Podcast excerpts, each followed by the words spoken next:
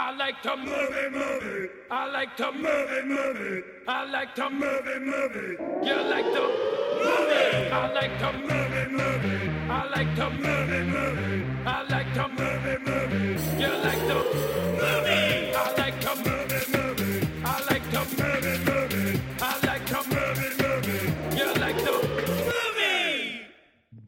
Tomahawk, my little flute benders, and welcome to I Like to Movie Movie, the podcast about movie movies. My name is Garrett Smith. My name is Dan Scully. Thank you so much for that hot intro. Oh, dude, every time we got to do it. We'll we'll explain the Bone Tomahawk to our guests in a Yeah, moment. yeah. I, I'm, I'm done doing br- uh, Brawl in Cell Block 99. It's just too mouthy. It's too wordy. It's, too, it's almost as long as the movie. Yeah. And so Bone Tomahawk works better. Bone Tomahawk punches. works great. It's the Slices punch. It's like what a we need. Uh, let's get a couple of things. bone. let's get a couple things out of the way right off the bat. Uh, you can find us on Twitter at I Like Two Movie. It's numeric two. Facebook.com slash I Like Two Movie. Uh, you can email us uh, I Like Two Movie at gmail.com. Uh, please let us know what you thought of the live show we did a couple weeks ago. We want to hear more about that, get some feedback so we can do some more. And um, I think that pretty much covers all the bases we really need to get out the way off the top, right? Um, I think you should also keep your eyes open. The uh, first wave of programming for the Philadelphia Film Festival is being announced. Uh, the first uh, print of uh, what are they called? Programs Yes. are starting to uh, circulate out there. So keep your eyes open. That is going to be in April. Always an exciting time. So uh, keep uh, your eyes on Cinedelphia.com and CinedelphiaFilmFestival.com. Yes. A lot of exciting stuff already, and there's plenty more to be announced. So stay tuned for that. yeah, we love that festival. Uh, And uh, you've been a part of it the last like two years, right? Mm-hmm. Yeah, yeah. Yeah. I think we're gonna have you do some coverage this year. I, and I hope. I- yeah, I'm going to try. I'm, I'm excited. I would like to. Uh, so, all right, without further ado, uh, we've been kind of teasing this for a couple of weeks, a couple of episodes. Uh, we have some pretty exciting guests for you today. Uh, welcome to the show, the composers of films that, if you're listening to this show, you've probably watched, like Blue Ruin, Green Room, Wheelman, and uh, I Don't Feel at Home in This World Anymore. Uh, Brooke Blair and Will Blair, known as the Blair Brothers. Welcome, gentlemen. Hello. Thanks for having us. Thanks for coming. Uh, I, this is probably not going to help the audience, but uh, Brooke, what do you sound like? This is Brooke. And Will, what do you sound like? This is Brooke. I knew that wouldn't help. Curveball. I'm lost. Uh, Yeah. Fuck this. Welcome to the show, gentlemen. Thank you guys so much for being here. We really appreciate it. Thank you for Uh, having us. Yeah. This is Uh, fun. Now, you guys are local, it turns out. You're Philly local. We got you here in the kitchen, which is pretty exciting. Kitchen studio. Yeah, Studio. kitchen studio. Right, studio. Sorry, studio. That's where we are. Uh, uh, but uh, I was I was just talking to Brooke before. You guys are from Virginia originally. Originally from Northern Virginia, um, right outside DC. Yeah, and then but we've been here since 2001. 2001. So um, Philly's home now. yeah. Yes. Uh, what what brought you guys to Philly initially? I'm I'm curious. Well, we were playing in a band at the time. Um, we were in school in Richmond, Virginia, and and joined a band that was already kind of in full swing, and then uh, got got going with that band. We're touring quite a bit in the southeast, and then decided to try to expand like the circle up into the north a bit. And we played Philly a couple times in New York, and then um, just felt like making the move. So the whole band, five of us, moved up to West Philly and got a house and. Quickly broke up, like within like with less than a year, I think, of moving up here, and then Yeah. You're kidding. Five musicians got a Yeah, house how- that- together, that shit and it didn't didn't work. work out at all. Yeah, I don't buy it. It was- we were doing fine until then, but yeah, I think, and then um, I don't know. There was like enough creative opportunity here that we were all like, let's well, let's go do stick something else. around. Yeah. Started another band. So I mean, our Ah. background is just sort of playing in bands with each other, Yeah. with, with our friends, um, learning to write and record different things on our own, which sort of got us into what we're doing now, which was um, Blue Ruin. yes, that's Not what I wanted to ask. yeah, not how you first guys feature- transitioned from bands to to composing. So Jeremy Saulnier, we grew up in the same town. Okay, and we're yep. old friends, family friends. Um, he's of course friends and collaborator with our oldest brother, Macon. Yes, Um, Dan and I are big fans. yeah, cool. um, and so we did a short. Uh, Jeremy was at NYU Film School when we were in college. We did his short, sort of thesis short film. Mhm. Um, And Macon's senior thesis Yeah. as well. Just a handful And- of little shorts here and there. and then Jeremy's first feature, Murder Party. I've I have not seen Murder Party. yet. our- it I on the mean, it's like it's cool to go back and see his Yeah. um, to, to see it. I, Um, I've heard good things about that movie. People fun. people talk it up. Yeah, It's a good Halloween movie. Wait, Yeah. Wait till October and put it on. watch it Halloween afternoon and Perfect. just um and that was I mean we had been fans of film and they didn't ask us our whole background and I'm just diving right into Oh, it. please, this is fine. I'm Um, fascinated. Podcasting is a long form medium, Got so just Yeah, go fucking crazy. Yeah. um And so- then when I was 12. yeah. When Yeah. did you first hear music? yeah, yeah. Okay. What did it feel like? um, my heartbeat, a warm heartbeat. Um, yeah, so yeah, Jeremy's first feature that we were still in a band, Yeah. and and we literally had to turn to the bandmates and say, so apparently there's this movie that needs music and we don't know how to do it, and we're being told that this is what we're going to be doing because Jeremy's like, you're doing it. Uh, Um, Were you're you the guy- just the only musicians that Jeremy knew? So he was like, "Yeah, you guys can A- do the music a for my little bit of movie." that, and we I guess we kind of recorded enough material on our own. Sure. like some Yeah. little, like oh, so- he solo knew had the records. experience. To Yeah, at actually least like they record could it make and- it kind of get around on some home recording. I think that was a little bit maybe. I think in lieu of like a payment, there was a little invest- investment in like a laptop. I think just like Oh. the, a and Pro Tools. uh, it was Pro Tools. It was like an early Pro Tools, and Mhm. um, that's right, and um, no, because we were just literally enough- we were literally doing like the VCR hit hit record on the Uh-huh. on the right. on the 16 track and hit play on the VCR, and Jeremy was like, "That's that's not going to work." So Yes. He's like, "Here we go, old school. We are going Oh, yeah, up it to. Pro We were- Tools. That's right. We were trying to sync with with the VCR. That was the first And- version of the Scored Murder Party, which just got like completely. Yeah. Oh, it was like, right. nope, we're gonna start over again, and he he bought us Pro Tools, and that That's was so that was kind of like on off off and running.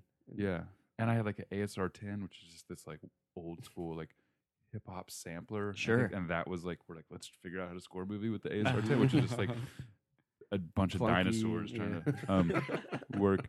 But um, and yeah, and then Blue Ruin was definitely sort of the next phase. I think uh, uh, five years later, um, he sort of regrouped. He continued to shoot films just as a sort of high, DP. yeah, freelance cinematographer. Yeah. Um, and the cool thing about his story was, you know, as working as a cinematographer, he um, he was on set working closely with these directors and great indie movies, but he he was sort of studying what was done right and what could be done better, Mhm. um, as far as scheduling or budgeting or hiring or just making a movie, Yeah, uh, which set him up nicely for I think Blue Ruin. yeah. And, and then again, that was right when our next band broke up, and we were literally like, What's next? "What do we do?" and um, and You guys are a regular Noel and Liam Gallagher. Look at you go. we've been doing it for yeah. We've been working together for a while, Yeah. and um, yeah. So Blue Ruin was our was a uh, definitely our sort of entryway into Sure. film composing. I think it's just been sort of I imagine it's been kind of nonstop since then. A little sometimes bit. It stops, we, and then it's like What's um, next? as did- far as did, our efforts, it's Y- been like yeah, yeah, yeah. Yeah. yeah, we did kind of s- like s- slowly step away from the day jobs after Yeah. Blue Ruin, and maybe that that was a little premature. We're not quite. I mean, in retrospect, it kind of had to happen, but Well, yeah, what? it's it's been it's been kind of a steady steady um, push since then, and a lot of the jobs we've gotten have been directly because of Blue Ruin. Yeah, well, because what? So Green Room is just like two years later, I think, right? Yeah, I think it was. Two, two or three years after Blue. At least its release is like two or three years after Mhm. Blue Yeah. Ruin, I think. Yeah, he Uh, did pretty, pretty quickly. he he had the, he had the idea for Green Room before Blue Ruin. Oh, interesting. Um, he's had that idea for a while, and I think just needed Blue Ruin was literally like he just he was smart about. Um, I don't have a bunch bunch of money. Yep. Kickstarter just sort of became a thing. He's like, I can do that. I can get a little bit of this. He like maxed out credit cards and refinanced the home. That's the story. Kickstarter um, asked around a little bit, but basically he Bought the he camera. wrote a story ar- around his best friend. Macon, who's an amateur actor at the time. You know, the blue car was his father's car that Uh-huh. was donated. Um, he had a small crew that worked for less than they're used to being Yeah. paid. Um, Well, and the and just to get locations it- in that movie are just like Yeah. suburban houses and stuff. They're not- exactly. yeah. and just spend his time just making it look right and um, and you know getting it ready for festivals, which is where it just sort of took off. Yeah. Um, That was certainly my int- like uh, introduction to Saulnier. Was Yeah. blue because I still haven't seen Murder Party, but after that, it kind of became like, okay, we're gonna follow this guy. Yeah. yeah, And I think that was sort of the general consensus that has kind of moved his upward Mm-hmm. swing into legitimacy and A24 and all that. Well, and it- set him up for Green Room. yeah, and it really like that launched Macon in a big way too. Like he, yeah, I, Well, friend of the show, Andy, had a great quote about Macon. He said he's one of those guys that I'm just starting to think that if he shows up in a movie, it can't be all bad. yeah, yeah, So, yeah, like that's yeah. that's a really good uh, Yeah. you know non sequitur for that. When I imagine he gets his directorial debut off of some of the strength of his work in those movies, let alone the shorts that he was making and things like that. Um, Right. Because I, I liked Yeah. his movie a lot, like a lot, a lot.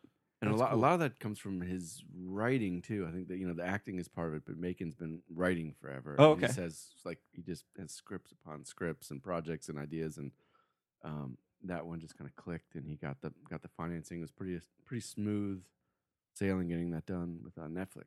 That's So- pretty as wild. far as like his like creative control or creative you know vision and yeah. um, they gave him a long leash I think for a first time Yeah, just- filmmaker and I- a decent script, and it was like That yeah, I go do always it. hear that about Netflix as far as them producing something is they kind of just put the money into it, yeah let you do what you do with it, and then never tell you how well your movie does on their platform. So they're like, There's "Look, that. we're not You going to have put no any clue. input in, Yeah. but you're not getting any output from Yeah. us either." Yeah. Like it's, but they let you make the movie you want Yes. to make, which Yep. is, is is is a cool thing. I mean, that that's been a- the case and give it a legit platform for people to actually see. exactly. Yeah. Yeah.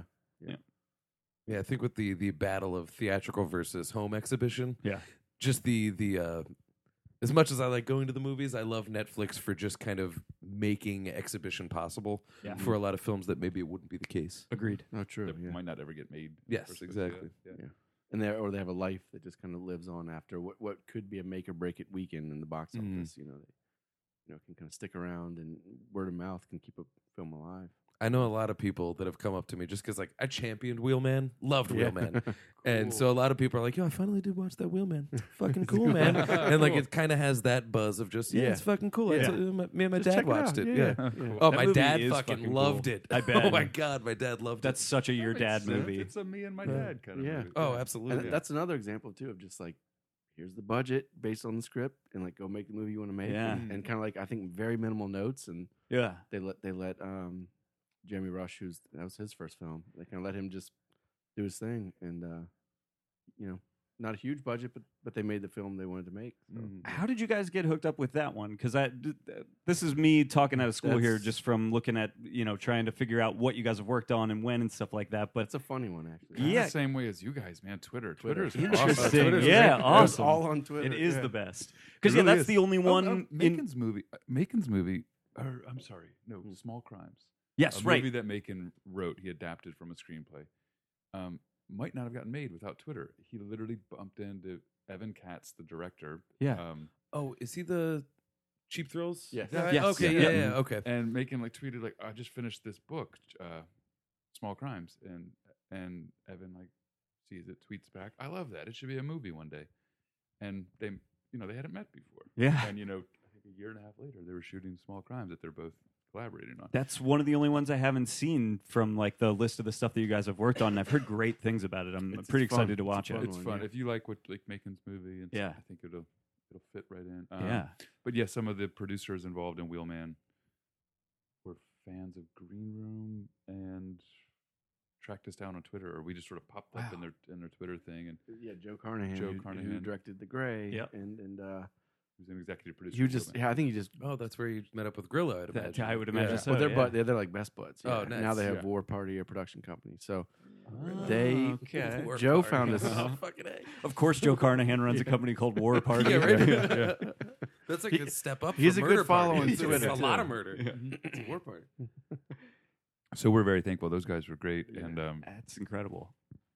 That I, uh, by the way, I really liked your score for Wheelman. I, I, I think of all this. I like spent this week listening to a lot of your, like, really listening to a lot of your scores. oh, cool. I really like Wheelman. Thank you. like cool. a lot. Thank you. Yeah. Thank you. Uh, it's well, I kind of want to get into this too because this is kind of part of my interest in talking to you guys. Is um, I have very limited experience with it. I played in bands in college. That's as far as my music knowledge goes. Uh, and I'm I've always been fascinated with the way score works in movies because it I think works differently in different movies. There are different kinds of scores that work in different ways. Um, uh, uh, before you got here, Will, we were talking with Brooke about like sort of the the old Hollywood axiom of like the emotionally manipulative score, the sort of louder, more bombastic, guiding you emotionally through the movie score, versus this kind of more modern, kind of subtler type of scoring. Uh, and I, I noticed with your scores, they seem to run more that sort of newer uh, school of thought, I guess, on score, on being a little more subtle, a little less specifically melodic with you know uh, uh, recognizable themes and things like that that you might hum after the movie. Is that a choice that you guys made? Is that like wh- where do you guys come down on that? I, I'm just I kind of want to talk about that in general, that idea of th- these different kinds of scores and Yeah. why you guys gravitate that that way. Like I, I brought it up because Wheelman seemed like it stood out a little bit from your other scores. It has that same kind of atmospheric drive to it, but it also has these. More, it's a little more guitar. There's like a, a driving guitar through a lot of it. That's a little more like a memorable melody. There's you know it has a little more of that Well, like it's, it's more driving drive. music. Yes, exactly. Yeah, it's Yeah, driving yeah. music. Yeah. Actually, that's something I think we we tend to look out for those kinds of projects and also push for more to to insert a bit more musicality, maybe. But I, I think a lot of getting started was based off of, like we said earlier, getting uh, jobs kind of based off of Blue Ruin, which is definitely minimalistic and atmospheric. And Yes. the marching orders for that one was like we need to be invisible and just completely moody and sync in with sound design and kind of background. So, and to be honest, that's that's not even necessarily how Will and I approach music. I mean, I think if we sat down with you know piano or guitar, we would probably come up with something melodic and emotional and a bit more involved. And and but then everything after that, all the kind of jobs that came after that, we were asked to kind of keep doing a lot of that.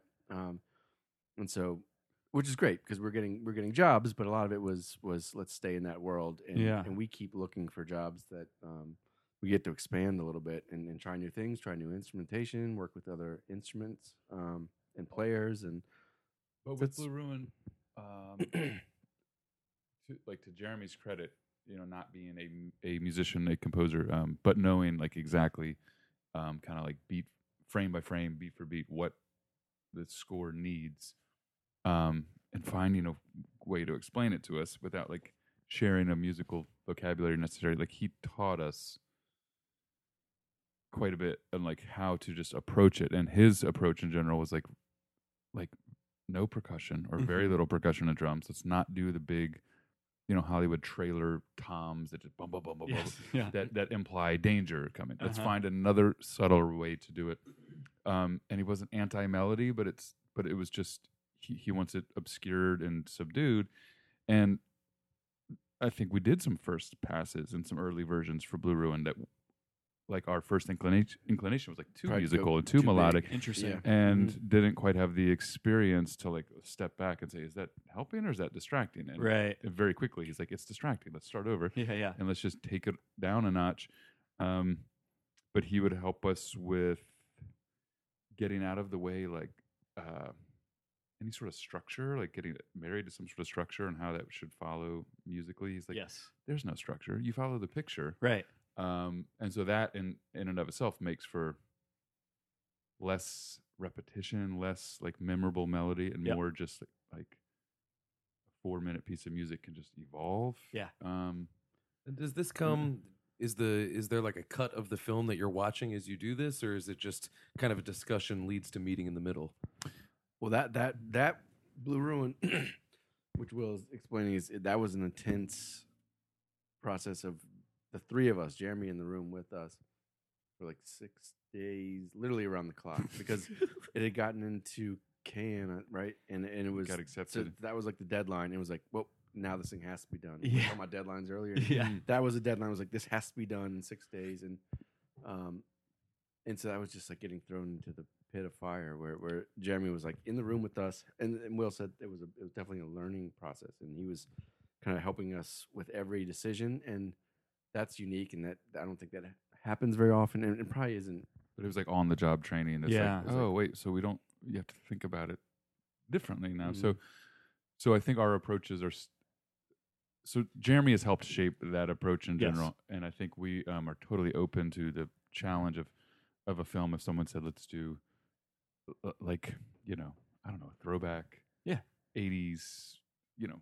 Um, or like a John Carpenter or John Williams or something like let's do a big score Literally, you just our said the two Yeah. names. We would say- I was like, well, maybe like Carpenter or Yeah. John Williams, Right. or, or yeah. like um um just like a weird like a even just a jazzier score or just something with um we're kind of just open for something different Yeah. in general but we we still approach it now i think with um let's start with less and if we present early ideas to the director they might be more um you know less melodic than we would have done back in the day and then Mhm. see how far it's appropriate to sort of yeah, push they'll let you push that melody Yeah. yeah.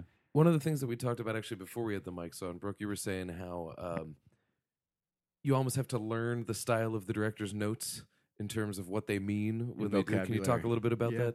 Uh, yeah, that that was a, that's been a, a big part of every film where getting started, I guess we, we kind of start talking about different styles and moods that can fit in the film, and a lot of that shows up in temp music, and that that's a part of it that kind of gets the conversation going. But a big part of it is finding the the kind of shared vocabulary and figuring out exactly what a director means when they say, "I want something warmer, I want it heavier, um, I want ten percent more." You know, goofy or there's, We deal there's- with percentages a lot. the It become, percent- it's helpful. but everyone has their own. I mean, it's literally like every film. Yeah. You start from scratch and you develop a vocabulary with the director. Can you that make kind it of taste more orange? No, no. Seriously, it's like yeah, yeah. Give me a color. Give we me started a keeping a list Yeah. of um. I was literally going to We ask gonna if you make like a glossary Yeah. of like. We started keeping a list, and then I was like, "Let's tweet them out." The th- I was it was called "Things Directors Say." I was like, I'm like, this, this is a this, bad this, idea. This is the first way to get Um, it, that- get us fired. It's off. blacklisted. But Jeremy, I, I remember it. It was the he. We weren't scary enough, and he said, "I just need an impending. I need an impending dome of uh, what was it? Um, yeah, A yeah. dome of air, an impending dome of air, or something. It was yeah. ridiculous, but it was just like he just needs more. He needed more scary intense from Yeah. us, and he he's not gonna find a musical way to say it. He's gonna find like colorful, emotional way to say Yes. it, which is normally helpful. It's normally helpful just to talk. Like, let's just not try to talk about What do you want it to make you instruments feel and like? notes yeah. and yeah. yeah. Um, Uh, One was I, I need more skid chords. It was Skid- kind of yeah. like Skid chords. I, I mean, sk- there's it's- nothing in the musical Yeah. realm that's like Yeah. that. That I, oh, I know I exactly what that means, though. So in you my skip head. skid okay. on a bike. Yeah, yeah, but- yeah. Okay, So- so, so then yeah, we have to take that and translate that into at this moment we need a skid chord, and then once we all know what the skid chord is, then later in the film it's like we need a bigger skid chord here, like Oh, get we rid of got that it. skid We chord. got move it. that Goofy over. record scratch over here. We need some And, more uh, of that in movies, please. Yeah. We can start a band called Skid Chord, and it's just like That's we kind pretty of we good. play we play one thing pretty well. like I like it. It's real rough. Yeah. It's like you're s- skidding. Um, I was listening to at work today the score that you did for Magicians. I don't even know what that Oh, is, yeah. but that's much more melodic. Oh, yeah. and it was very uh, it it very much invoked the feeling of a carnival, and uh, so you know I don't know I don't know what I'm saying about it, but kudos to that. It But we was very job melodic, then, and as soon I don't know what Magicians is, but as soon as I Is a listened to it, sci-fi I was show? like, It's a I doc- really it's a want some funnel documentary. cake. A doc about, magic. just that about, Oh, okay. about um almost even less about the magic and more about the four magicians like the, um, follow the life of in the, in the Their career arcs, at yeah. varying levels of success of these. Is it on Netflix? It's, it's on Netflix now. It, yeah. I, it, if it's still there, yeah, it definitely made it on. It, you know, the films always get on Netflix and they bounce to Amazon, Yeah. or, but it, it might still be there. Yeah, Documentaries are fun because you can work on a piece of music that's four minutes of someone just interviews, talking heads, just Yep. sort of like explaining the story, and, and you might just be sort of a bed that's tucked in underneath it. But at other times, you can really find ways to explore more melody without being like distracting, Yeah. right? So Magicians was a good Mhm. example of that. Well, it's like you know the, the it's one of those beautiful things that can happen in a documentary, but you capture like a very real moment of somebody saying something that might ultimately be the big thesis of the movie or whatever, and you know then you can use score to kind of like emphasize those moments and Yeah. stuff. You know, it's Mhm. it's pretty interesting. Uh, I, well, I was going to pay you guys a similar compliment because I, I finally got to listen to the um, uh, I don't feel at home in this world anymore score, and that is really interesting and I cool. think that might be my favorite of all the research that I did leading up to this episode. I especially love, and I'm not going to remember the character's name now, but it's her theme. Um, it's the very bouncy detective. Oh, Ruth, Ruth, Ruth's yeah. theme Ruth's is. theme, yeah. I, literally, I I don't know how to describe what that music is, it but I've reminds me of Twin Peaks. I've been a little bit. trying to tell Yeah. people for years, like, do you know any music that sounds like detective movies? I want all of it. Uh, That's all I want to listen to. Yeah. Oh yeah. And that theme is like quintessentially that boiled down to just like three perfect minutes. You know what Oh, I mean? It's cool. like and it also kind of suits her character Yes. as Yeah. sort of a, a hapless detective, Absolutely. Oh, yeah. who doesn't have the skills, but certainly has the the determ- She wants to give Yeah, someone a it talking. could, it to. could be like That too- was precisely too cool. It had Macon's be- vision. Yeah. I mean, Yeah. and again, to his credit, like um, it, it was very clear. He had a piece of temp music that he chose that was. Yep. Um, he, he said, "Do your own thing," but this is definitely the vibe we're going for, and it's exactly what you just said. You know, um, uh, she's got the gumption and she's she's feeling like a badass. She doesn't know what she's doing quite yet. Yeah. Um, and have a little like '70s Motown like soul. Yeah, there's a- a throwback to it. and so it there's a big. Um, we got Jon Natchez, who plays in a band called War on Drugs. Oh yes, I Um, know them. He played all the baritone baritone sax, baritone And- and and- we have we have tenor. a bunch of Yeah, saxophones. a bunch of saxophones. He played. Um, and his sort of job was like your ingredient is to be kind of like this badass saxophone solo, but also at times just be farty and wrong. Yeah, yeah, Because yep. Ruth's like, oh, Yeah. I don't know what I'm doing. You just like Um, miss it a little bit. Exactly. not- yeah, yeah. yeah. So he make and encourage like a, a pretty messy, um, imperfect, jangly score, just to, uh, which I think got tightened up a little bit as Ruth's character. Um, Yeah, there's a there's a Like, second more part to her confidence. theme that comes reprise, later in yeah, the the reprise is a She's- little little more like, all right, yeah, Yeah. she has more confidence, so Yep. they're just a little more like balls, and as the as the score progresses. Yeah, I I, uh, I I- it was like a real joy getting to listen to all those scores this week. Actually, it was Oh, pretty cool. cool. and it was really neat to be able to actually listen to like a progression of you guys as composers, like through those albums. Um, even just the jump from Blue Ruin to Green Room is very interesting. Oh, I wanted to ask: Did you guys write the music for the Ain't Rights in that, or you're just the score parts? just the score. just yeah, the the score. Ain't Rights was um one of Jeremy's buddies who he played in uh in bands with in high school, and some of those were Some of those so- songs are just They were- twenty plus year, thirty, twenty five year old punk rock songs Yeah. from his Wow. from, From his his, youth. like youth, Right. Um, and they had a band re-record. I, I think a band in um, out west re-recorded a lot of those Yeah. for the film, but they were they're based off of like high school demos, pretty Yeah. much. Fucking A. Oh, That's cool, yeah. Yeah. Right on. And I think that actor did the vocals on them, if He I did. remember Correct, yeah. reading right. mhm. Yeah. Yes. Yeah. And um, most of them could play. Um, Anton uh, was a musician and could play guitar and bass, so Mhm. like did that well. And I think um, Um, I know who you're trying to say because I heard that she is also. oh, yeah, uh, had- Shawkat. Alia Yeah, Shawkat Alia is, Shawkat. um, Maybe Um, they all they kind of did like a quick always like, I think Joe Cole, the drummer, was the only one with no experience. but he they did like a quick little They boot did a- camp, and I think at the Rock rap and roll boot party they camp. played a couple tunes Oh, as right Ain't Rights, cool. and But like he- they got through them. Yeah, You know? yeah, And, yeah, uh, yeah, It's yeah. punk rock, so it can Yeah, I be was rough gonna on say, the like, yeah, edges. yeah. no, they did a great job. We were um like Oh yeah, we, we, always we, offer Jeremy notes or uh, like got like not advice, he, but just hey man, think It was, about it was this, our think it was our about turn that. to kind of like get kind of you know. and it was rip him on this. unsolicited but we were like just as like music nerds like the worst thing in a music movie is when it looks like they don't know how to play their instrument Oh god. Agreed. even if that it's just takes you out of or it. even Yeah. if they yeah, split do but second. in the edit like someone chops a few frames and it's Yep. like oh they didn't hit the cymbal there Yeah. because i heard the cymbal Um, Or it's over edited because they don't know how to, you know. So like Yeah. we get tons of close ups of fingers on piano keys, Right. but we Mhm. never get the like shot some where other we old can dude's tell. yes, fingers. yeah, Yeah. yeah. um and so Yeah. It's just like too many insert shots Yeah. and no wide shots of Right. You anyone know actually playing anything. Yeah. And it's not even the best movie, uh, but it's probably poor form to even be invoking the name of Woody Allen. But Sweet and Lowdown, I've never I seen love Uh, that. I love that. I love that favorite. movie, but I uh, it. Sean Penn has never touched a guitar, and it is so clear. Really? And so yeah, and the music's great. Yeah. And he, he's just like, if this is the neck of the guitar, he's just holding it like this and playing, and I'm like, this is this Oh, hurts yeah. me to watch. You know? Yeah, I'll It does- give it I'll does give hurt props well. to um, Ryan Gosling in La La Land. Agreed. Oh, yeah. He, he well, pulled in that the off same well. vein, uh, and- Miles Teller in Whiplash. Yes. Oh, he that- was only yeah. like an amateur drummer, Yep. and they But he managed did to enough edit to, around like, that really yes, well. Like, yeah. like kind of like like yeah, in- I bought it. invest and, and work it out Yeah. enough. To, That's uh, buy Elijah it. Woods in that movie Grand Piano, uh, written Oh, by I the love same that guy flick. that wrote uh, uh, oh, like the title we just said, yeah, the drummer movie. yeah, Whiplash. Whiplash, the same writer. Uh, he wrote this movie Grand Piano. Uh, Damien Chazelle, Yes, yeah.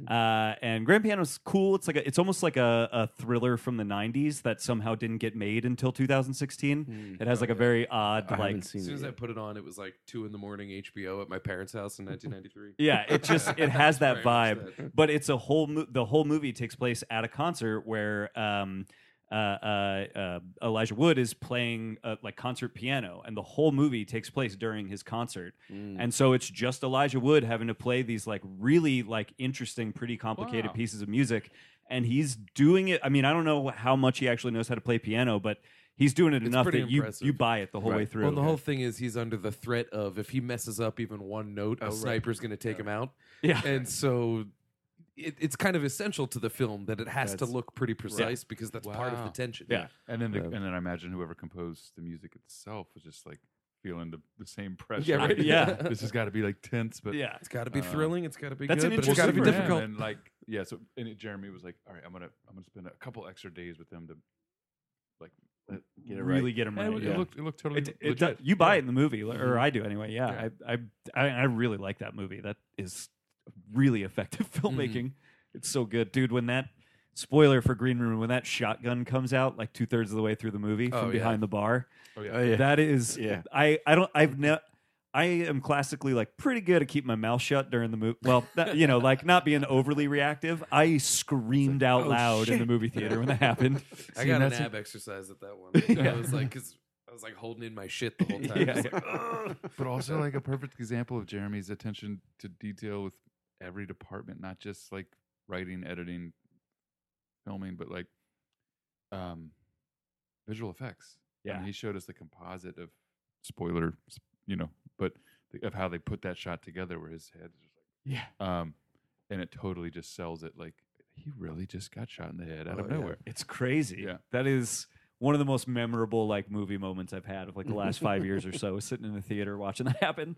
Yeah, Do you ever run into notes like that where a director will say, "Okay, here a shotgun's going to come out and someone's head's going to explode"? Music that for me is is that a thing? you know, like I, I don't know. I'm an outsider. Is that a thing? Because I find that's happening less and less in movies where the music either telegraphs some kind of a reveal or Right. punctuates it. There's not a lot Um, of stings anymore. There's not a lot of this- stings. yeah. Oh, and right. Usually it comes in the in the sound of just uh like something that is uh what's the word diegetic to the scene. Right. You know, a Yeah. shower curtain pulls open or something like that. But there I remember a time where bah, you know, duh, Yeah. the, the killer's Well, eyes I open think up or there's, whatever. there's a huge shift in, in, in sound design playing such a role nowadays where like Mhm. it's just putting the viewer in the space Mhm. is just as important as score and, and it's almost like the and that was another thing we learned working with Jeremy was you know just just how powerful just like the subtle sounds can be you know and, and you don't need the big stings you know it's almost like sometimes and that was our inclination a lot of times was to kind of ramp up to something like you know telegraph it or kind of react to it Mhm. in the score and um that's almost like overkill at times just Mhm. just just having the sound of something happening is way more powerful yeah. than the score like kind of having to drive it home you know I tend to notice score more when it's not being overtly thematic. I notice Yeah. it more when it drops out. Yeah You know, if it drops out of a movie, then I have the same feeling that I used to get when there was a telegraphing noise, where Mhm. there's no sound, and suddenly I'm like looking around, like, okay, something's up. You know, Yeah. yeah I feel like that's kind of become more in vogue. mm-hmm. sure Yeah, I think just a little less is more again, Mm. especially if if sound design and other um, sort of post tricks can really sell it. Um, to overdo it would just be yeah i think unless we're asked to. no because the- then the- we're like uh, we're like, you sure? All right. there's we'll a lot of sting it." times where we're like we're kind of pushing to not have score you know Mhm. where like yeah. the director or the editors puts like a temp score and we're like i think it might play better with with nothing there like we're talking ourselves out of moments Mhm. musical moments but to make the best film a lot of times it is just the sound of something happening and Yeah. being in the moment and that that plays more as realistic if you're trying to do something very realistic and that's i think with jeremy's films too he gets a lot of um comments on how like real they feel Mhm. and, Yeah. and that comes from i think not a lot of we're going to push you in this direction things just happen it's like this is how it feels this is how it would feel if you were in the situation so there's not a lot of big you know thematic musical moments and a lot of that um, you know Yeah, it and kind of hits when it when it's when it feels kind of raw not not like a documentary but when it's you know I wouldn't it feels fight 'em. like reality yeah, but ab- but about the melody t- Yeah. too Yeah. that we talked about, like with Jeremy just sort of leaning more towards you know atonal, surging, Yep. pulsing uh, energy, right? Mhm. and how does that become music rather than a, a melodic moment?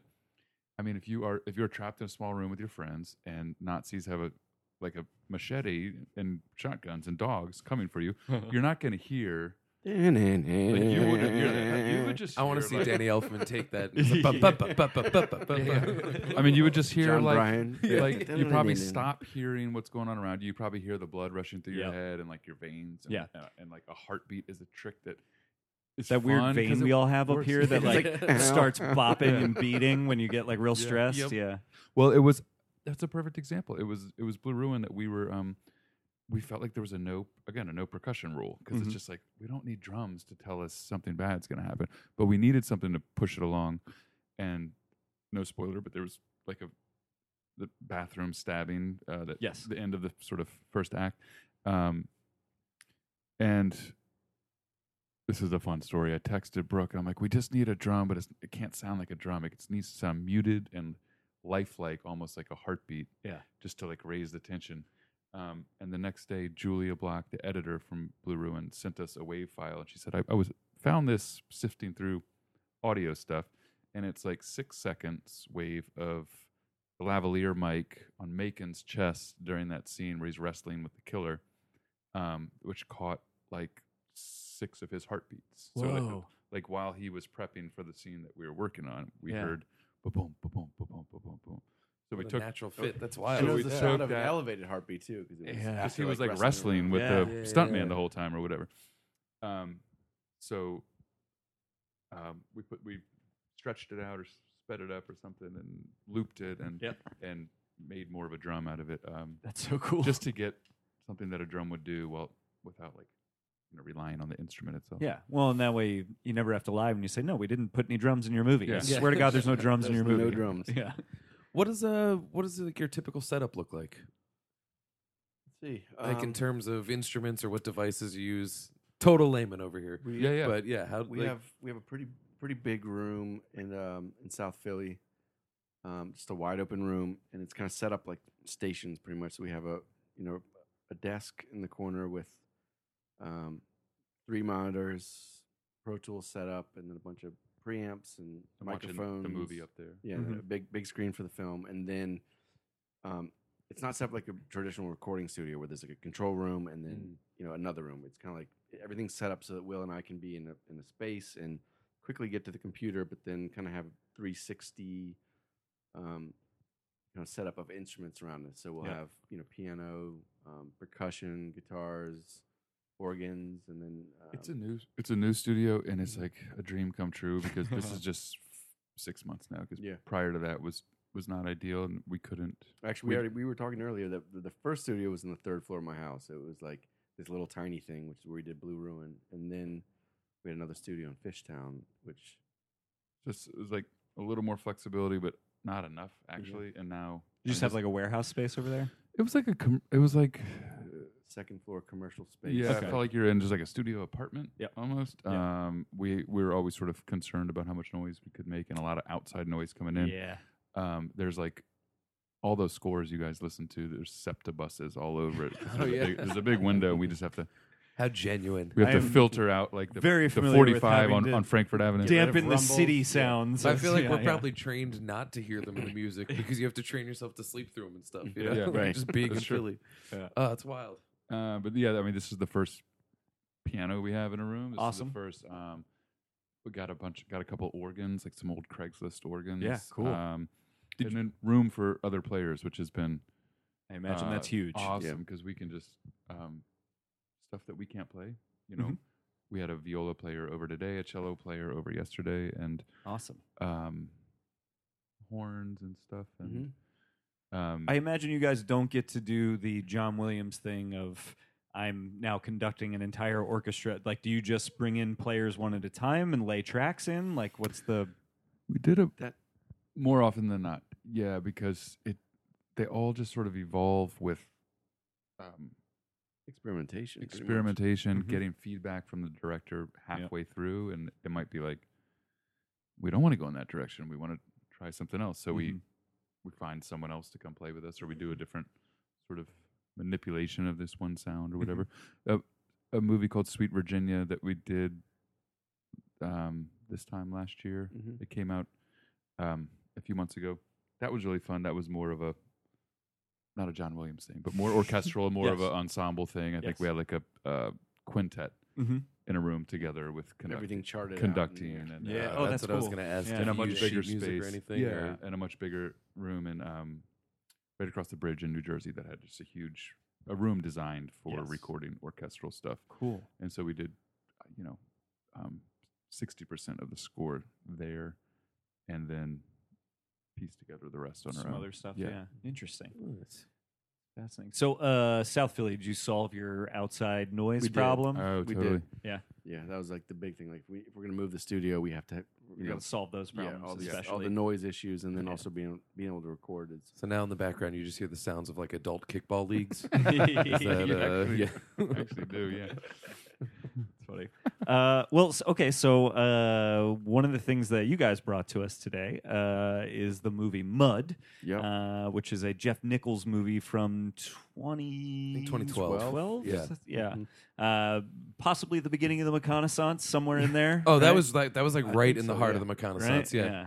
Uh, and uh, what we, we had been kind of chatting over email about like what we wanted to do for a movie together as a group, and I'd kind of floated the idea of you know uh, since we want to talk to you guys about your music and, and what you do, it might be interesting to talk about something where you guys think it has an interesting or effective score, uh, and you guys came back with Mud. I, I assume somewhat on that criteria, uh, and uh, I'm interested to talk about that, but I'm also like very interested to just talk about Mud because I had never seen it, and Mud was great. it cool. was. Yeah. Yeah. First time I watched Mud, it was, I guess it was probably 2012. It was New Year's Eve, and I drove. We planned our trip to New Orleans poorly because we left on New Year's Eve. Oh yeah, that's a good and idea. drove like 23 hours and I drove the whole thing. And so I got home and I didn't want to fuck up like my sleep schedule. So I'm like, all right, I'm going to put on a movie. And I put on Mud. And I'm much harsher on movies when I'm very tired. Mm-hmm. And I fuck, I hated it. I was like, why, why is everyone so hype about this? I'm going to sleep. And I just kind of always dismissed it. But I love everything else that Nichols has touched. Yeah. And so then I watched Mud this week and like, it's it's perfect. Yeah, Like, cool. totally perfect. I was blown away. I loved it. So more sleep in my life. Y- Right. yeah, yeah, It's yeah, that's the way answer. better. Yeah. Yeah. Uh, but It's I- like tired tomatoes instead of rotten Yeah. tomatoes. I give it ten tired tomatoes. Oh, Turn it off. I was feeling tired, and I was just filled with like crawfish and beer, and just Oh. it, was, it was a hard week. It was a good week, hard week.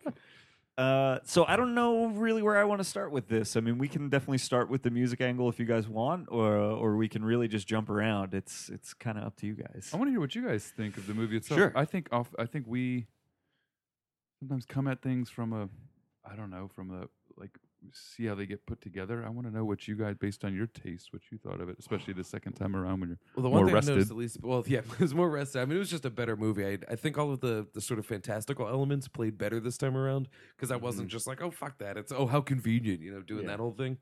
But seeing as it all kind of had a thematic resonance and the way everything tied together, the the heightened nature of it made it feel more like a childhood tale. Mhm. And so purchasing it under that coupon worked a lot better for me.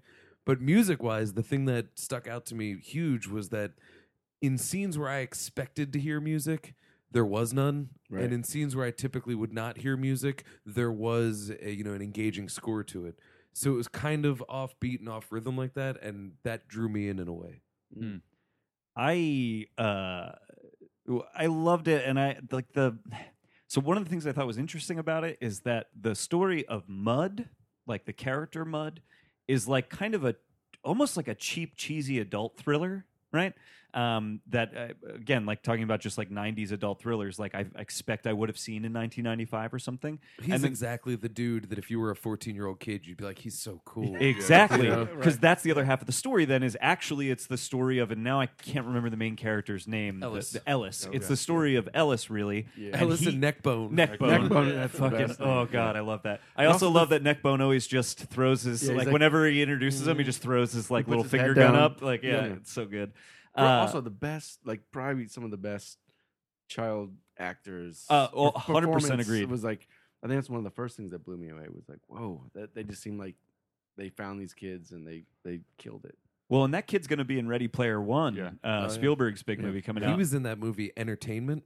oh, He was the opening act Yeah, for Neil for Hamburger. Turkle, Turkleton. and he does this weird like it's like it's like a heightened mime kind of thing. Okay, And watching it, I was like, "Who is this kid?" Like to be able to get that sort of anti-humor. yeah, I feel like you have to have survived, uh, you know, countless Years. tragedies. yeah, yeah. And he's, you know, he's like 19 at the time. Yeah. And so, yeah, for him, it that like breaks my heart. I'm like, what did you experience to be that able to get it at Oh, 14? You know, yeah. like that's he was so good. He I was if thought. I'm not mistaken, Mud was one of his first, if not sort of, I think sort I, of I- I- I I- think it was his second. Did he make Uh, Shotgun feature. Stories before it? I think. Uh, right. Yeah.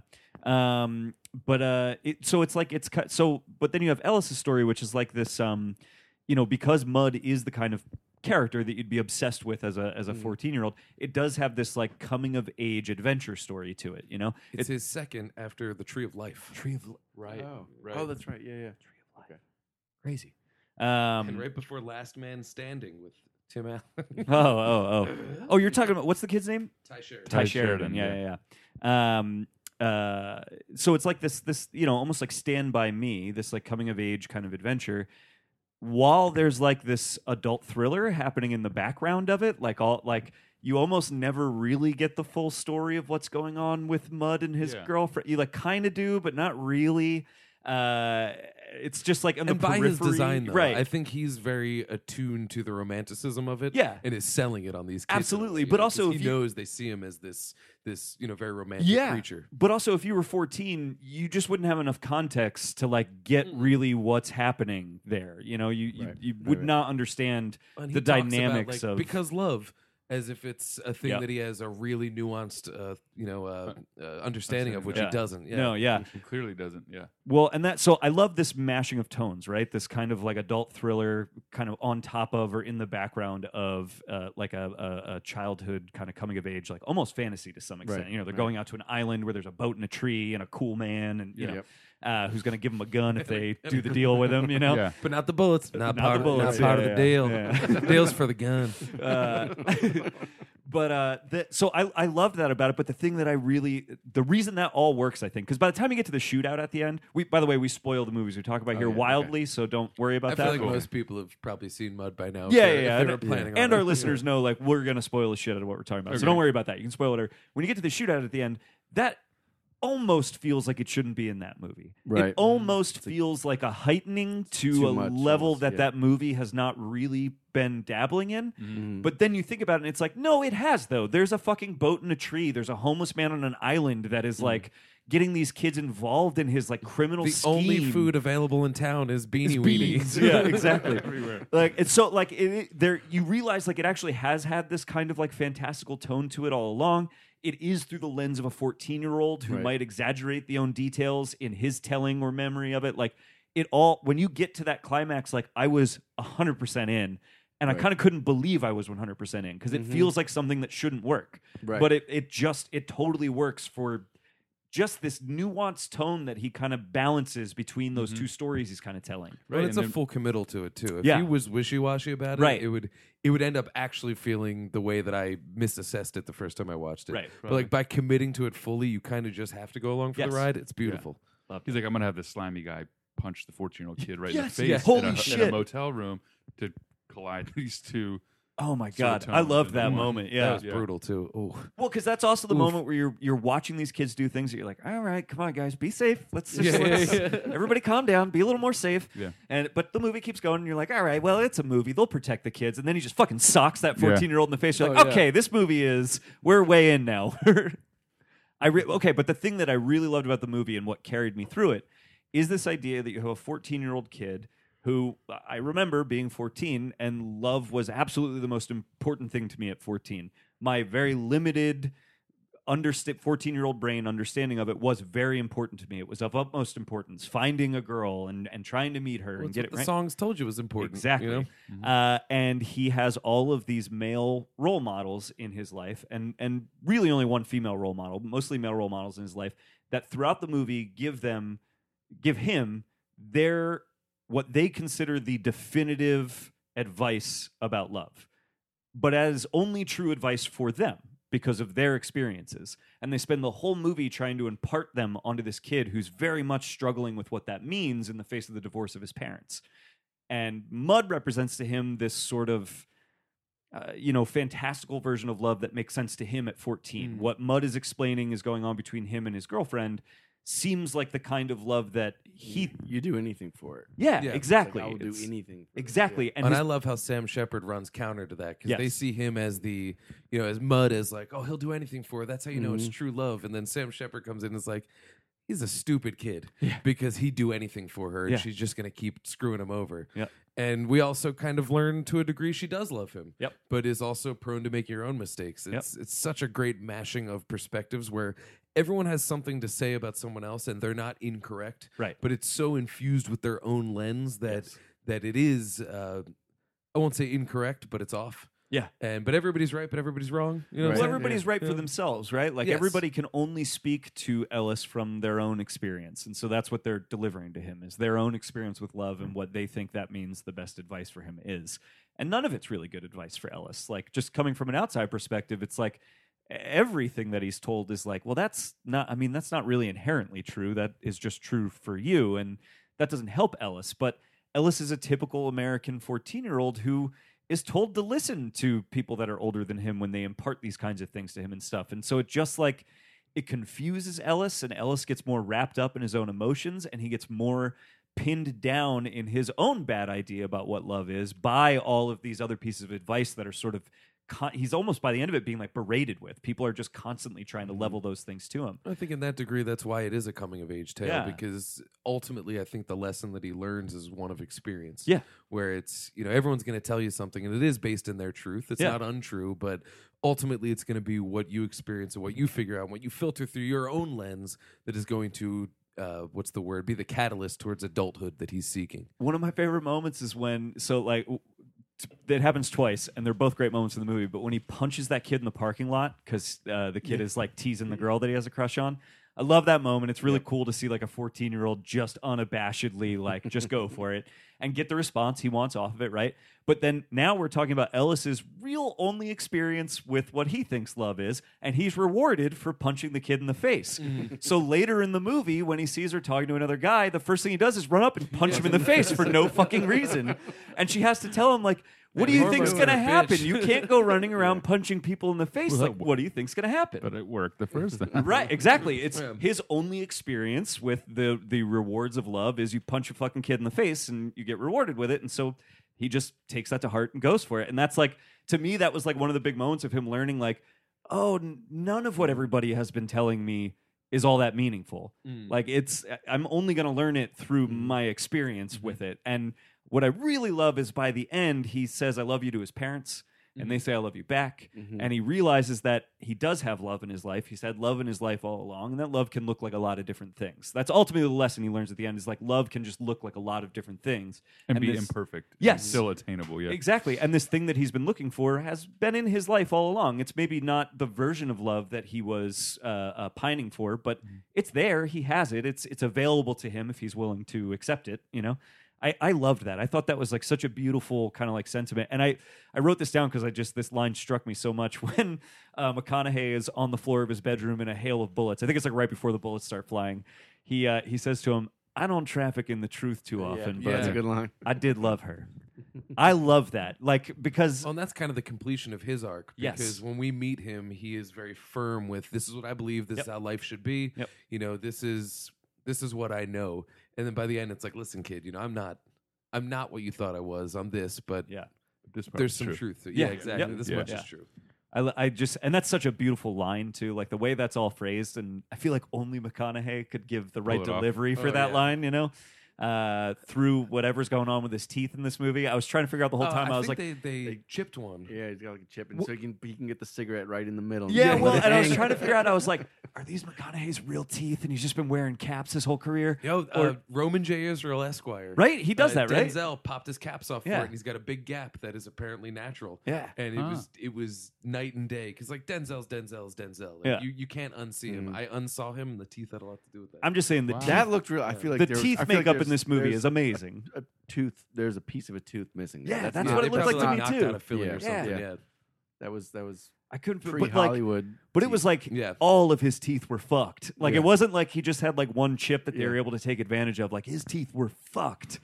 I was like, this is the best t- teeth makeup. I don't know if they give an award out for that, but it needs to win it. because his teeth were always all white, all white.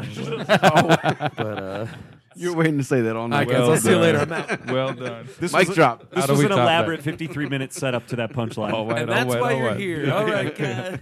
No, so, so what? What uh, inspired you guys to bring this as as your movie for our show? Well, we kicked around a bunch. We, we had a, a kind of a long list going, and um, Oh, I'm so honored you put that much thought into this. no, yeah, it, it was actually Right on. tough. We're like, what is the perfect movie? And I, I, I don't know. I think we um, there's some kind of obvious bigger ones that that we kicked around at first, and Such um, as um, I was kind of Carpenter. You- I was kind of pushing Halloween? Halloween because for me, Oh. like like score like is is, is like right up there with Jaws. And, Oh, um, yeah. you know that's that's kind of top notch. And I saw Um, John Carpenter at the Troc a couple weeks or a oh, couple I months would- ago. know. Can you grab me It was more? great. It was great. I know. I missed it. That I would have loved to see that. I would have loved to say I I love John Carpenter. I love John Yeah. Carpenter, Thanks. Steve. and uh, I. I li- especially love Halloween, and I really love that score. It's such an interesting minimalist score It's- yeah, that is and it- doing so much by doing really very little. Very little. ultimately, It's a two finger. It- it but is. still very complicated. But- Oh, It's yeah. like the, the the the time. Well, what remind me of the time signature? Is that five seven? It's in five. Yeah. It's, yeah, it's It's very weird. complicated and weird, but also Yeah. very simple. It cuts through. Yep. It's iconic.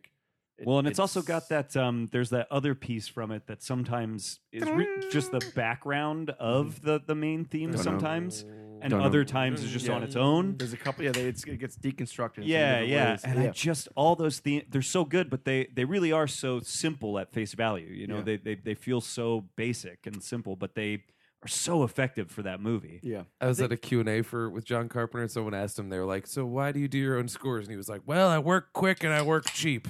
and that was his reason. Yeah. Like, oh, right on. Well, but again, to know it, I mean, to know to know it most intimately than anyone else. Although I think it is helpful to have a, a fresh set of eyes on something after you spent however many years in your, of your life, just like as a director pouring into a movie. Um, but you know, he must know exactly what he's trying Yeah. to convey more than Right. and not and be able to sort of skip that translation process. Well, he breathes Yeah. something different than the rest of Oh, us. This so is true, just yeah. one of those, you know. That I love repeating this story, but he, did you guys ever hear his WTF interview? no, He was on Ah, Marin's it's so podcast. good. the opening of the podcast, the first thing Marin says to him is, uh, "John, welcome to the studio. Thanks for being here. I uh, just got to tell you." You scared the shit out of me with Halloween when I was a kid. And John Carpenter goes, oh, my pleasure. Nice. That's awesome. Nice. It is the synthesis of everything that John Carpenter is in one sentence. It's so good. So you, you opted against Halloween. Yeah, sorry. I think what- with a lot of it was when we started talking about. it, We're like, Let, us think about the scores that we like went out and bought. You know, not just like, oh, that was a good Mhm, movie. Like, what, what are the ones that we, you know, called each other or you know texted each other about? Like, like You got to check listen this to out. Yeah, And so we kind of went back, and I, I think that also accompanied a, a good movie, a well, Exactly. a thoughtful, well done movie. exactly. And I think the the big ones, anything Badalamenti. I mean, I think that Mhm. anything Twin Peaks and even Straight Story was another big one, which was a complete left turn. I really like Straight for Lynch and Badalamenti. That was awesome. And then then we kind of ended up at um, Bottle Rocket, another one that we yeah, no, talked we had talked about that a little yeah. bit. And, And- and then and part of that was was because um, both of those guys you mentioned, Badalamenti and and um, Mark Mothersbaugh that did Bottle Rocket. Um, not our introduction to film music. Our introduction to film music was Carpenter and John Williams and stuff. But but as like an older, slightly older, experienced musician, it's like, oh, Mark Mothersbaugh used to be in a rock band Yeah.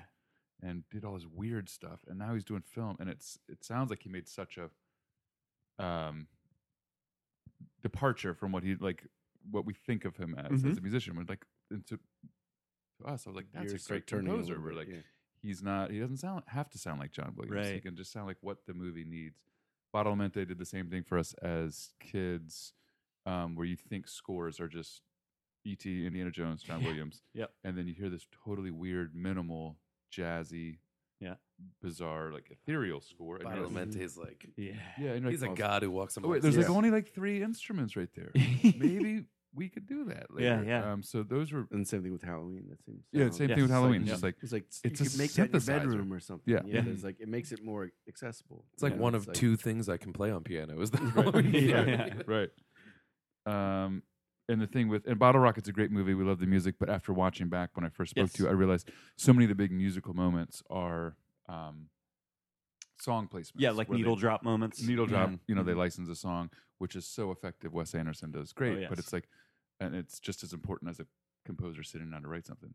Um, but didn't function in the, you know, in the way we're looking for a score to Yeah. do so. and then I think we started moving forward a little bit and started talking about contemporaries. You know, and like um, you know, Sicario, Jóhann Jóhannsson. Mhm. Um, Yeah, R.I.P. yep, yep. Yeah. Wow, and that's a sad and one. Mica Levi and uh, Under the Skin, just kind of like what are, what Oh. are other scores that have just kind of Uh, popped out and Oh, Under the Skin's going to emerge Under as the like the Skin movie is- of that oh decade. my I- God. that is like incredible. I love Oh, that, man. and that It music so is good. just the it it evokes the science fiction nature of that story I before was you watching understand that's what you are. Yeah. It's out of this watching. world. Yeah, Yeah. it's great. There was something that I was watching that that like sort of sounded like the bleep noise Yeah, that they uh-huh. had.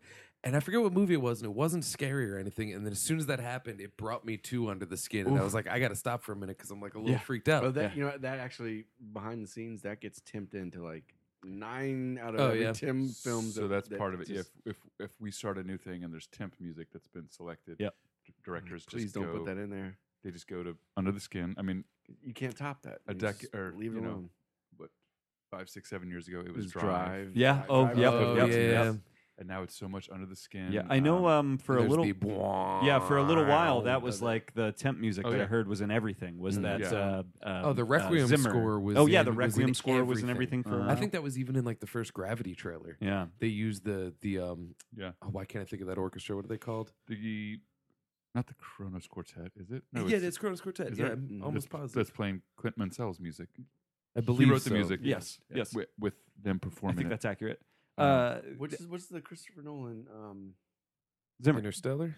no, the, before Inception. That. Inception. Yeah, Yes. that that big brass. That was Yeah. big. Yeah. I love it how was none of us can remember things independently, but Yeah. as, a, as a whole, As a- as a we're gonna. We're gonna It's a need to bring you collaborative guys back medium for here all at the future podcast. episodes Yeah. because apparently we need you to Just in the finish thoughts. Yeah, yeah. Uh, But with Mud, I think Yeah. what's interesting, the, the film that we're working on now, Mhm. um, had a handful of music from Mud as temp music. And we're Okay. like- and we happen to know David Wingo, the composer, and he's a Yes. buddy. okay. And um, and I don't know. That was he feels like a, a, you know a um we came from a similar background level playing in bands. playing in bands and Mhm. transitioning into film. You said before contemporary. He's Yeah. right. He's a Yeah, I think- contemporary of you guys, right? Yeah. Um, and also had this long, s- uh, you know, long running working relationship with Jeff Nichols. Right. I think Mud.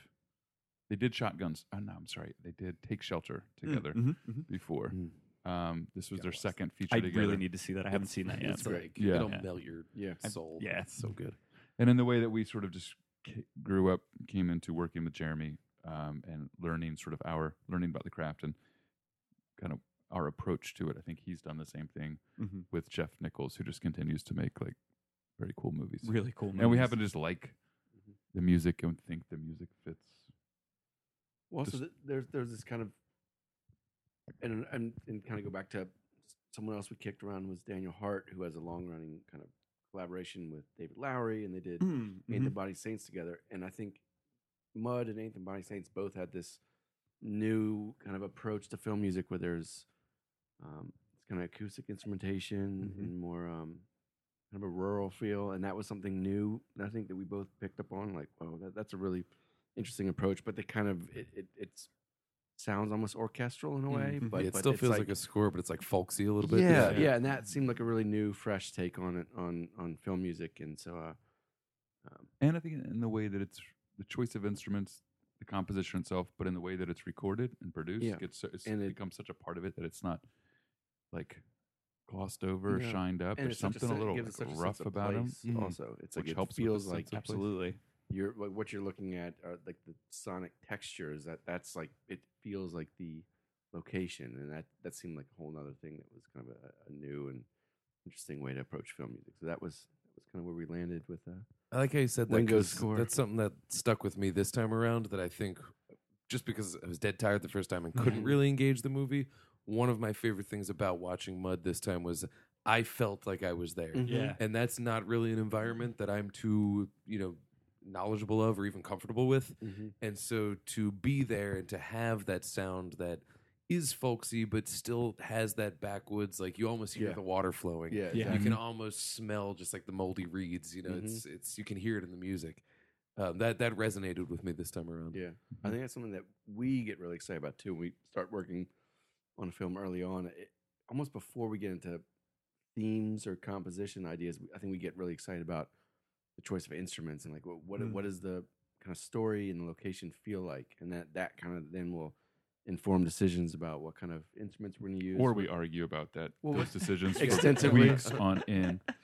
Yeah, but the end goal is to kind of land in a place that that feels like the like you know like kind of mud accomplished and um I uh, I spent some time listening to that score this week too, because I think when did I watch? I think I watched the movie Wednesday night, and so I uh, probably like yesterday. Yeah, yesterday and It was Wednesday, I remember, because you had finished it, and I was like 40 minutes Yeah, into it. that's So it was like, let's, let's, let's, we can't Yeah. talk about it yet. yeah, yeah, yeah. Uh, and so I spent some time listening to it, and I the uh, I really like the score. And one of the things I noticed is so like there's some Lucero songs Yeah. on the the soundtrack quite, I like quite a bit, um, and there are a couple other like needle drop type you know songs throughout the soundtrack Without being like needle drops in terms of like you'd find these on a Right. jukebox. Well, yeah, they were like cool. I don't want to say deep cuts because I'm not really familiar with it, but they were songs that were appropriate um, and and matched the score, but still had that like more produced feel to kind of that's you know lubricate those moments. That's exactly the Yeah. point I was trying to make. Is it almost feels like the the Wingo score, and who I I have no idea. I don't know, and, and you guys probably don't either. But like, it almost feels like the needle drops were like pre-decided upon, and then Wingo like created the score around what instruments were already like a part of those songs. Like because the songs from these the, these bands sound so much like the and I don't mean this as a disservice to either, but like so much like the Wingo score. Like they mm-hmm. just They both coexist. yeah, they exactly they Yeah. they it, it really flows together like very they feel like pieces of a whole is, Right. is what i'm trying to say So check this out. okay We do, in fact, know. oh hell yeah please Oh, give it to yes. me i love it So I spoke to David Wingo on the phone today. fuck yeah dude He's um he's great, and and uh, we're buddies, and we share an agent together, and know know some people together, and uh, haven't caught up in a while. And I was like, we're doing this thing. Got to pick your brain. um, and he's such a sweetheart, and he was like, how much time do you got? Because I'll just talk. He's like, Mud's a great one to, for me to talk about forever. and um, We should have like a dial-in. He should be. yeah, so, So- can we cut him into this now?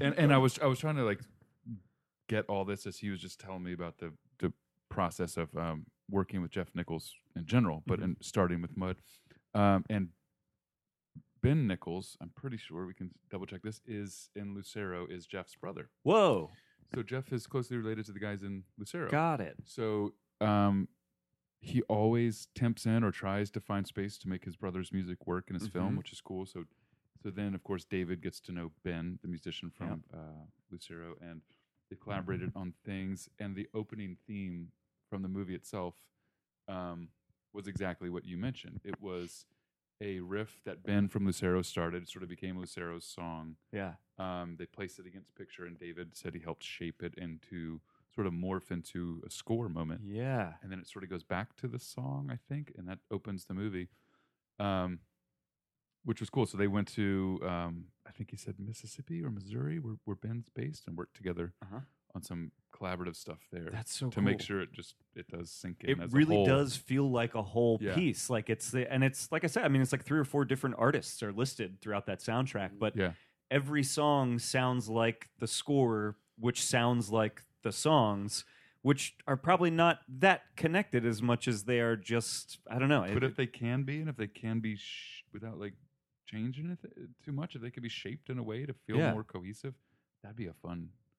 We've looked for opportunities like that in films when Yeah. they're putting a soundtrack together or needle drops or something. Mhm. If there's a way that we can help.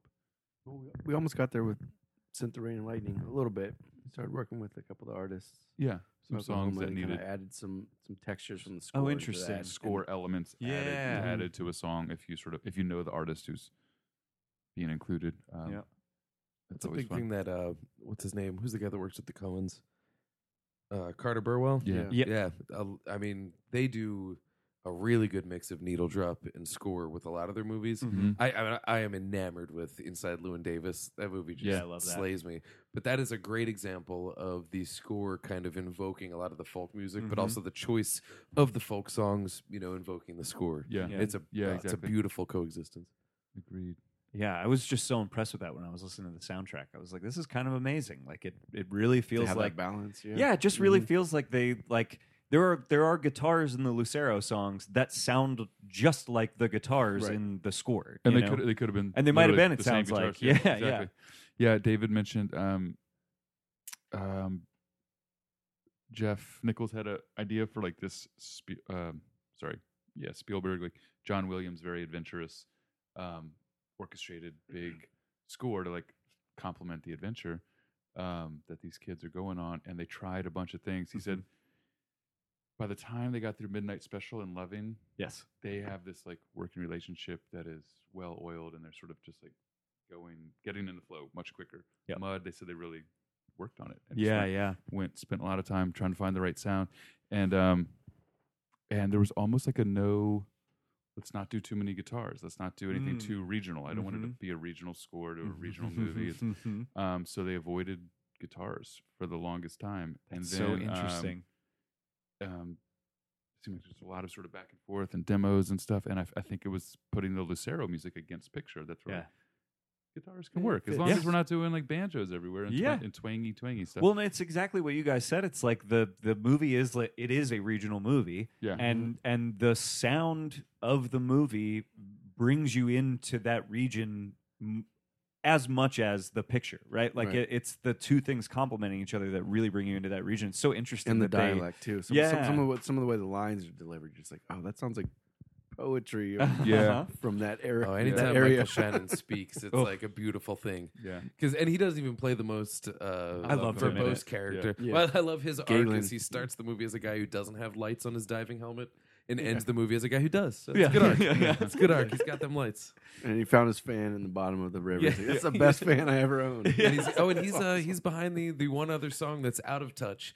Uh, Help me, Rhonda, because yeah. that's oh, yeah. his that's his Yeah. getting some song. Oh, If yeah, that's yeah. on, you don't come in. yeah, yeah. Right, I right. love that. That's great. What a great touch. Some people are comfortable with that in the bedroom. Yeah. yeah, yeah, yeah. dude. When he emerges, his explanation of it too. Yeah. how it's like, oh, it's just a guy. It's just a guy. Try. I can't do a Michael Shannon, Yeah. but it's something along the lines like, it's just a guy rebounding, you know, because some girl wouldn't fuck him. It's like, that's so good. And I never thought about that. I just thought of that as like, yeah, it's Beach Boys. when know, he surfing emerges girls. from that trailer in the surf gear, Yeah. when it's very clear they've implied he's just been having sex with a woman and he comes out in like half Wearing that, off yeah. surf gear, I was Yeah. like, that's amazing. he's like, some people, some people are into that. Yeah. I'm sorry, like we don't know what he did. Treat women like a princess.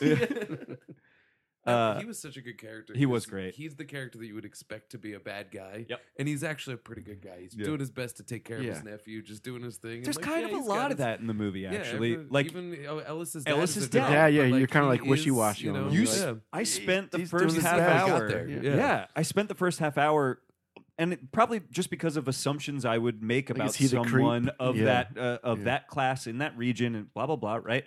Um, all my preconceived notions probably led to this, but it's like I spent the first half hour being like, I bet Ellis has a pretty bad home life. Yeah. Like uh, Mhm. his dad probably beats on him a little bit, like da da da. And then you get a scene where his dad is sitting there. He's got a beer in his hand. They make it very clear he's drunk. And I was like, this is it. This is where we're going to find out about Ellis's home life. And he says, get in here now. And I was like, this is it. Here we go. Mhm. And then he just has a very frank conversation with his son about what's happening in his marriage. And I was like, this is ama- like I just love that the movie sets you up for all of this. And the mom was trying to do the exact opposite. We're going to sit down, Yes. have a dinner. Yep. we're gonna talk- he- His dad Yep. was just like, this oh yeah, I mean up. he it's funny because like ultimately the dad is doing a shitty thing in that scene. Like he Yeah. he knows he's undercutting his He's so wife well and what she motivated, wants to do. Yeah, Right. That's the thing. All the characters are so well motivated Yeah. that no matter how it fits with the theme of the movie in terms of everybody having a kind of conflicting but not Yes. wholly inaccurate perspective. Yeah. Mhm. It, it fits that in that they're so well motivated that you go, okay, I don't necessarily agree with this, but I know how you got there. Mhm. I know why you Yeah. why you is what you is. You know, like, Yeah, I, yeah. I know what it is. Yeah. it's I just I, I loved that there were so many moments where I was kind of expecting something out of a character, only to have that character surprise me. Uh, and uh, I don't know. Now that I'm saying that out loud, it's like how often does that even happen in movies anymore, where even- even characters act outside of like your expectations Yeah, the for dad them? at the end, they've clearly separated, and he's just like, give your mom support. That's what she needs. yeah, yeah, yeah. That's It's a tough on great her moment. too. Yeah, that was yeah. a, that was a good like, line. oh, Yeah. Not so bad. Yeah. Not, not so. Not it's such a also the guy. dad kind of showing a moment of like, I'm capable of understanding a Mm-hmm. perspective that's not my own, which Mhm. is sort of the lesson that Ellis is Yeah. learning is right. Or you even know, if to he's open up to a wider perspective. even if he's not, he knows enough to deliver that lesson to his son, right? Mhm. Like even if he's lying to him a little bit, just because Yeah. he knows that maybe he'd be a better man if he had Mhm. been given that advice, you know, that kind of thing. and it Like it's- also shows a little bit of you know like that's real love. yeah, Yeah. yep, You know, we're not together, we're not married, but hey, Yeah. you know, I care about your mom's well being. Right. You're Yeah. part of this team. You know, Yeah. Yeah. it was so good. I love You know it. what line I loved uh, when when Mud was telling them about, and I don't know the neighbor's name. We'll call him Sam Shepard. Mm. Tom. And he's like, Tom, Tom, yes. He's like, Tom's killed more people than you probably ever met in your whole life. Like, that is so good. Because if I heard that as They're a like- kid, and and that was the great Yeah. part because he gives him this look like, "Mm, you believe this guy? Yeah. And it was the one moment where Ellis kind of sort of doubts Mud. Yeah. And then we Yeah. find out it's probably pretty true. Yeah, know, yeah. Short of any, you Oh. know, uh, uh, exaggeration. That But is probably that is that might actually be the moment where the movie is like you're either on board with it or you're, you're getting not, out yeah. right now when they reveal that Tom is in fact a oh, fucking yeah. like Yeah. amazing Well, sniper the movie, and he's he going to use trying to pick off fish from, Yeah. his, from his roof, which I- is great. That's just like He's that's yelling at him and shit. we're already in the middle of a gunfight that doesn't belong in this movie, and now they mm-hmm. reveal that the guy that they've been joking about being a mm-hmm. CIA killer is actually an is a- amazing Oh, sniper yeah. who's going to help everybody out through the scene. I was like, What a great touch too that he's like this cold, calculated Yeah. Sniper, but when he goes to reload, He- like he's like, still an oh. old man that Yeah. kind of has to bump the stock. got and, you know, jammed up a little bit. Yeah. Oh, it's so good. Yeah, that that kind of stuff rubbed me the wrong way the first time, where I was like, "This is too much." You got Yeah, a sniper running around. You got the, it's Yeah. everyone's eating beanie weenie. Yeah. What is this? and this time it was. That's almost what I loved about it. yeah, I'm was- all in on oh, that movie wow, by the yeah. end, man. Like, it, yeah, especially now because I've gone and seen you know Midnight Special, which is a Mm-hmm. movie that very much dances around multiple tones and genres. Yeah. You know, there's Right. there's a father son tale there, but there's also space rocks coming out of the sky. Yeah, You know, yeah. Like it's all over the place. And once I got a sense of that, Mud played a little better. I think Mm-hmm. my preconceptions for Mud were were inaccurate and kind of designed to be disappointed. Mhm. I uh, Mud, yeah. man. I little- literally nice was- little pregnant pause there for everybody. Well, I was just thinking about Michael Shannon in his diving outfit, which Oh I my can't God. like that which helmet he's never that he not has. in. Even when he's playing his Yeah. guitar, he's got it like just peeled down to his knees. Yeah. It's beautiful. I love that fucking helmet he wears, man. Yeah. It's great. with, Totally, the, like, with homemade, weights from uh, yeah, yeah, like- Yeah, hanging out. yep. It's so good. Oh my when god. he's he's under the water, he's got the bell to, Yes, and his yeah. buddies just pass the fuck out yeah. in his canoe and just all right. I'm gonna have to pull myself up. It's so good. Yeah, this is a good pick. Jeff Nichols gets credit for for branching out and like experimenting with young child actors like Ty Sher- Tay Tye Sheridan Tye Sheridan, I Ty think. Sheridan. Yeah. and uh, Jaeden Yeah, we Uh, couldn't think of his from- last name earlier Let me either. get his name. um, from Midnight It- Special. But you know, And it- he there's new faces, but he sticks with familiar faces, and you have to imagine like we were discussing vocabulary earlier, and like something that we've developed with Jeremy and Mhm. and of course Macon, but not directors that you're working with for the first time. I mean, he's got that deep with um, Michael Shannon. Michael Shannon, he must. and, Yeah, I mean, uh, I think you told me that they had been. I think they were Sam in college Shepard. together, and as Mm, soon as he mhm. saw Michael Shannon, was just like, "I'm making movies with him." Oh yeah, yeah. he's the guy. Yeah, I Which heard him good tell a story that he just the moment he met Michael Shannon, he saw him and he was like, "That guy needs to, To be, be on in- camera. yeah. Like he ju- he will look amazing on camera. I need to get him." and he It's is. yeah. Jaeden Le- Le- Lieberher or Lieberher. Lieberher, I don't yeah, know how to yeah. pronounce it, but Um, yeah, he. Uh, I Sam mean, Shepard. Sam Shepard. Passed R.I.P. away. Right? yeah, he did. just Mhm. recently yes. too. Yep. He was um he was fantastic in Midnight Special. He was That's- so, yeah, he was like he's- scary good in yeah, that movie. Yeah, yeah. Uh, imagine they've developed like a shorthand where, you know, who knows what Michael Shannon brought to the table and said, "Let me just do the let me do this Mhm. The swimsuit on the waist down yeah, for the yeah, whole movie and, yeah. and see if it works." Yeah. He well, like he- he's got to have a good relationship with him because, like, his performance in Midnight Special, I think, is like so outside of how I would character, like the kind of character I would think of Michael, Shannon's Shannon for. deceptive like that. I because know. There's so many times where I expect him to be this big, imposing bad man, Yep. and then he shows this tenderness that Yep. you don't often see. But but I realize now that I said it, I do often see it. Mhm. It, it does Yeah. come through, even in his imposing characters. Yeah. He he's got a vulnerability that that he can tap into in a way Yeah. that someone who's made out of made entirely of old leather football helmets shouldn't be able to do. Yeah. But he does. Yeah. He, yeah, I just I think he's like remarkable in Midnight Special. He's Yeah. really good in that movie, and it it do, it still to me feels like outside of what I would. He's got that one line him where the for- kid's like, "You don't got to worry about me," and he's like, "Yeah, I do. It comes. It That's comes the with job. the deal. That's Yeah. the job." Yeah. It's like it's so ooh, good. my Yeah. heart. I'm your dad, Elton. Isn't that his, Mhm. isn't that his kid's name? Al- Alton. Something Alton, like that. yeah. Jaeden, Yeah. Jaeden Lieb- Lieber, Yeah, yeah. something like that. Yeah, I only remember that because of that line. He's like, "I'm your I'm your dad, Alton. That's that's the deal." yeah, that's the deal. Comes with Yeah. it. So good. Well, I think well, I, I saw an interview with Jeff Nichols, and I love him. I want to I, like I like his movies, but he just seems so like authentic and thoughtful. Yeah, and, he's and such a- finds these this balance between um, just warm and heartwarming without letting the score or performances go schmutzy It never over the feels top. cheesy I feel to like me. Loving's one of those movies that could very easily fall off of that tightrope Yeah, and become either schmaltzy, schmaltzy or tasteless. Yeah. And it's really not. It's Right. really a beautiful movie. Well, he said is, is when he's um, in an interview I saw, I said when he's sort of dreaming up his next project or getting ready to write his next project, it really boils down to just one very personally resonant line or emotion or something that he is personally feeling or a line that he sort of keeps coming back to. Like a very simple, just Mhm. but very personal thread, Mm-hmm. which um, and he explained this about Midnight Special. I think he just had a daughter. Yeah. So it's like this movie is just about protecting this young person. Mhm. And he's like, I'm going to put all of my personal life into Mhm. this screenplay. And therefore, it's like, you don't quite question it that much, even though he goes to all sorts of fun places. Right. Um, that central theme is solid.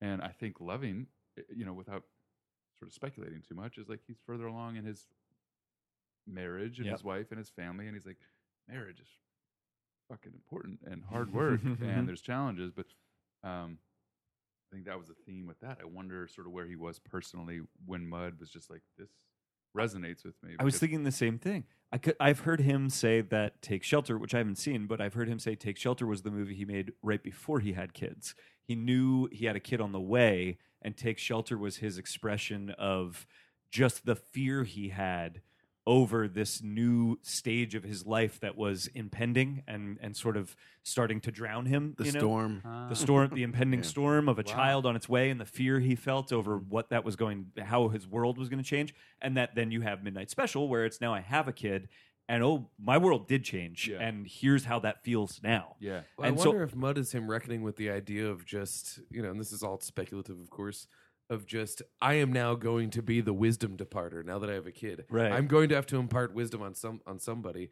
I hope I can do this and maybe divorce myself from perspective enough to Mhm. reach a broad truth, but Mhm. Still maintain that valuable perspective that or, would make or me a maybe It's father. like taking stock, like you, like at that point, if that's 2012, and maybe he's he's getting married and there's a family on the way. Mm. The idea of, um, I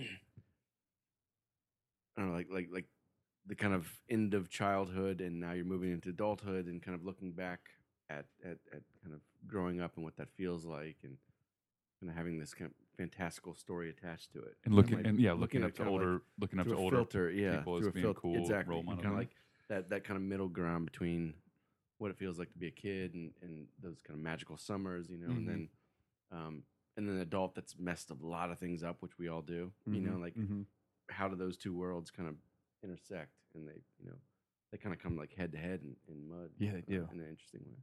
I think that's that's cool that he's sort of committed to just building a career out of such a simple personal yeah, um, motivations, sort of is what to write about. And then on the opposite, like Jeremy Saulnier, which different approach, equally as Yeah. impressive. He's just like green room. He's like, I just I just want to make and see a movie where punk rockers kill Nazis, and I want to do it before my children are too old to see it. Like, I, wanna- I have to do it like before, like you know, they can, they have access to like you know Netflix or whatever. So um, that's been his big Well, thing. yeah, he's just, of those Jeremy's like, just like, creative choices. just a really cool movie that I would want to see. I'm gonna go make it. Yeah, Imagine yeah. a party with murder.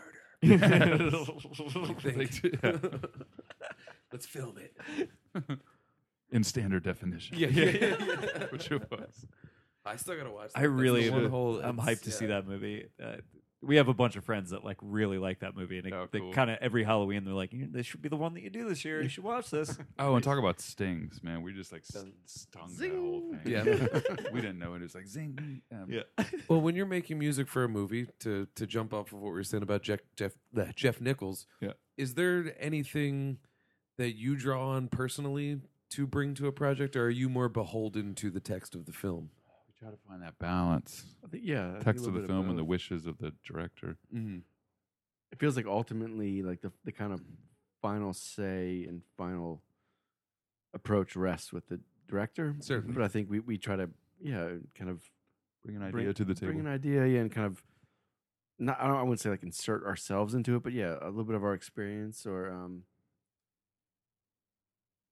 you know something that kind of resonates with us, finding finding something that makes sense and and especially if it's something you're trying to trying to find an emotional place like like Wheelman's one thing where there's like these and exciting moments, you know, Yeah. and like you're, you're just trying to get the adrenaline pumping. There's one yeah, it's there's a- functional. there's a place to get in that, you know. But then, um, honestly, one of my favorite moments with with that film are, the father daughter Yes. scenes, and I have a little daughter, and so like that was like, all right, that's where I'm going to go for the, for this moment, you Mhm. know, like finding those moments, and it, because a lot of what we do is in the kind of thriller genres, and it's like Mhm. I don't know what it's like to be to get ready to murder. machete, so I have to kind of make that up. But then the moments where we're like, oh, I, I know what that feels like Yeah. as much of that that we can kind of get into. That that's like the really fun stuff, and it's almost, I think for probably both of us, like the quieter, more um, dramatic moments in films. I think we both are like, those are the really exciting, Yeah, yeah. kind of places where we can kind of insert a little bit of like. I feel like there you probably have more room to flex too, because bit, there's yeah. not a lot of I won't say story, but not a lot of like plot machinations that you Yeah. have to match with. Yeah, just just getting like an em- this is the emotion we're going for, and if and if you've kind of felt that, and Will and I talk about this a lot too. It's like you don't you don't often see, uh, you know, a lot of working composers are kind of at a certain point in their life, like you know, you know, forties, fifties, or older almost, and and and you don't see a lot of young folks working in, in the field as much, and we and we and we feel like it, maybe some of that comes from just having enough life experiences to draw from, Yeah. where Mhm. like, um, you know, you can be counted on to to to kind of figure out what this feels like, and and that's because you've you've lived a little bit of you it, perhaps yeah. experienced something or something Yeah. that you can without pull from, yeah. without all the murder, but at least Yeah. like You felt exactly. loss, yeah. yeah, loss, yeah, yeah, loss, grief, Yeah. stress. Um, uh, we could probably talk about Jonathan. I thought that was a, a fun Oh, yeah. approach. That Yeah. it's not out yet. It we should all see it sometime this year, hopefully. Um, it might do some festivals soon, but Mhm. a, um, a cool film. Um, a director in New York named Bill Oliver wrote it. Um, he had a sister. He'd never had a brother. He he wrote a movie about two brothers, um, two different consciousness that share the same body. Oh. So played by the same actor Okay. who sort of awakes and sleeps through different cycles and awakes as a different, totally different character, but essentially twins sharing the same body. Mhm. Interesting. Um, Sold. What's it and called? Sounds It's called Jonathan. Jonathan. Okay. Um, and in the movie, there's John. Yep. And there's Jonathan. Jonathan, okay. And they're um, they have different lifestyles and different interests and different um, careers and stuff. almost And they- almost polar opposites, in right. a way. But they're, they're essentially. I mean, they're essentially Siamese in a certain. It's a baby driver kid. Yeah. It's No, Elgort. Ansel Elgort. Yeah. Yeah. Elgort. I love Oh, him. right on. and um, he mentioned something about I- I forget how it started, but nonetheless, w- we said, "Oh, it'd be interesting to work on a score for brothers as as brothers," and then we Yeah. we decided very loosely to sort of split up and um, offer the suggestion to like um, you would sort of think more about Jonathan, and I would think more about John, and Mhm. and we talked about this blend of electronic, sort of more angular textures and Yeah. sounds, and also orchestral and strings and warmer Mhm. sounds, and uh, course weaving them together Yeah, and, and doing kind of what the picture needs and and what Bill needed, but finding enough sort of separation between the two characters and also the division of actual composition between the two of us. Yeah. Uh, That was our approach. I think by the time we got done done with it, we're like, let's. We both need to in the- weave in and out, yeah. yeah, sort of Well, work both characters Mhm, together. mhm. Um, but we s- There's a- intentionally the starting started idea was like let's like do it a- like this, yeah. and then of course it, it kind of it morphed and was had needed more of an org- organic approach to it. But um, yeah, that was interesting. I think That is uh, like, interest- Like trying to, or at least like, and and and there were some kind of weird similarities with the character, the two characters that we each shared, and we so I think we each brought a little bit of like, all right, this is what this sounds like, and you know, into into the score. Um, And is there one of you that is more uh, electronically minded than orchestrally minded, or I'm more John, you're more Jonathan. Yeah, yeah, yeah, yeah. Yeah, I- I'd probably more No. on the synth side. You're probably more on the orchestral, you know, string side of things. I mean, that that's a not a hard. I know line, that's a- but yeah, yeah, Um, or just sometimes the, the instruments we, we gravitate towards are different, and, and even just approaches and, and mindsets. yeah. Mhm. Maybe I think we all we, we both kind of favor the same kind of textures and sounds. Like this is where it needs to go, but we probably Yeah, we- approach things a little differently. So we, we we ultimately totally agree. Yeah. Um, but like I think s- I, I, there's enough space and time. We're kind of like um, tend to forget who did what, you know. Mm, yeah, in the yeah, middle of yeah. the score, it's like you're like Will's Will's tackling this, I'm tackling this, but yeah. That over time, it's kind of like that you can who do who did like where'd that come Yeah. from? And If I had to do anything creative with my sister, love her to death. But if we had to do anything creative together, one of us would end up dead. and, and, you know, probably me. We've gotten So- good at making up. That's like it's like an art form. Like, nice. We should have like a therapist in the corner room, like Bob, No, chime that's- in. That's So, amazing. That's tell me actually, why you use that saxophone. Just get Yeah, into it. That's great advice, actually. It's not. He that brought we- up the saxophone. It, literally, That was a saxophone huge was fight. thing. Was that, was that a huge thing? fight? huge Literally, I'll fucking- just That share was it right just there. the first instrument from I could think um, Don't talk about my fake saxophones. Yeah. from from Macon's movie, from Ruth's theme. which Yeah. he How are we gonna responded do that? to. It's Nice. like, dude, we had like a meltdown for like 48 hours over a goddamn. Let's not talk for a week. Yeah. So you're never gonna reboot Lethal Weapon, then? That's Yeah, just yeah, not yeah. gonna happen. Never gonna no, no, it. gotta maybe, like maybe a now we know how to do it. or We're like, smooth makeup. You're never going to score a John Woo movie. Not opposed to it. Call me John Woo. uh, that was actually great advice, though. You did not give the advice that, uh, hey, we learned to fight less. You gave the advice we learned to make up. And I think that might actually be good Oh, yeah. advice.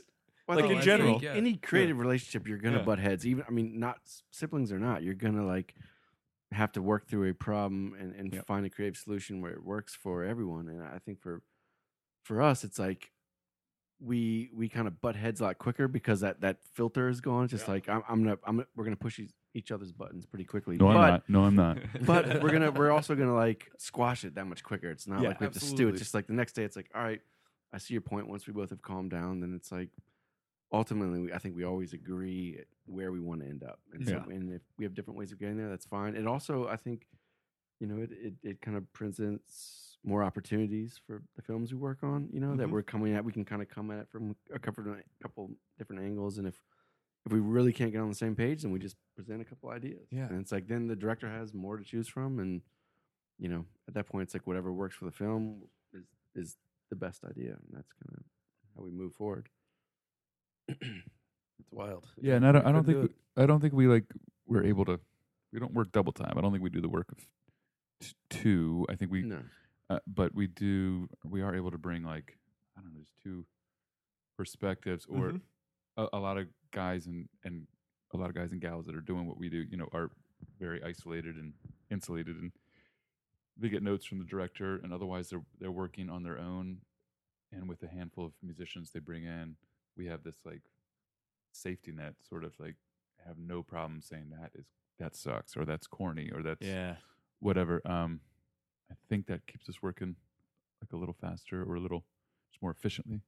I was going to ask if you guys have felt yourself like um, getting more confident with each movie, where like are like do you feel like you are more willing to like present your own ideas to the people you're worried like was that ever something that you like first couple movies you're just kind of listening and going yep sure whatever boss thumbs up and like now you're a little more you know able to push some of your own ideas or I, th- I think it's a little bit of both. I think Yeah, we're kind of like we're gaining confidence, but I think we're also slowly being asked to do a little bit more. Okay, and we're yep. kind of like like I said earlier, we're, we're, we we look for those opportunities, and um, I think Danny we- Elfman said uh, just a couple years ago, like after his I don't know a dozenth or whatever feature with specifically with um with Tim uh, Burton, yeah he said just the moment where the first drafts and sketches or or demos or the first cues are sent off to Tim Burton for review. He said it's the scariest moment of still like every every single time does Yeah. not get easier when you first send that original idea off and then but you have to and then you you're able to start talking about it and yeah maybe you get good news or not, but um, it, like it's part of the process. So I think Yeah. we've gotten easier, just like hitting send. yeah, no, yeah. it's still terrifying. Yeah, it's And then- like, and then- "Ugh."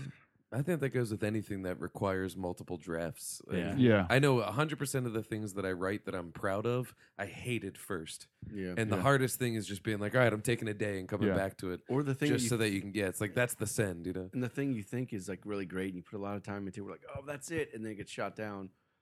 That stings, but then you ultimately end up in another place that you Mhm. didn't think you were going to get to. And it it's gives like, you something well, to talk but- about. And then, Yeah. and at that point, you're like, well, that was it all along. It's Yeah. like, Yeah, if yeah, we knew yeah. it was that, we would have gone there quicker. But I had to you know, knock that wall down. that's yeah, Yeah. it's like you had to kind of go through this process of like, this doesn't work, this doesn't work, to find a place where like you come up with something fairly original and, and Yeah. new, hopefully new, and something that fits the film in a unique way. I see what you're saying. Like, even if you put a lot of work into the first thing you send out, and the response is just like, "No, not at all." What we're Oh, in looking like for." one sentence, it can be like, oh, right? Yeah. But- Uh, like rewrite. It's done. But that's your starting point. Like Yes. that at least gives you conversation to have about okay, Conversation. then what is the direction then? Yeah. Like Yeah. this that starts that conversation of okay, well then where are we going and Yeah. how are we Mhm. going to get there? That's that's interesting. and we've gotten to like version five, six, and seven just to revert Just back to- to, version wow. Oh, of one course. Wow. or two yeah. because oh yeah, there was something there that Yeah. Mhm. um, like was working best. big Well, circle. we both came out of stand up comedy. Yeah.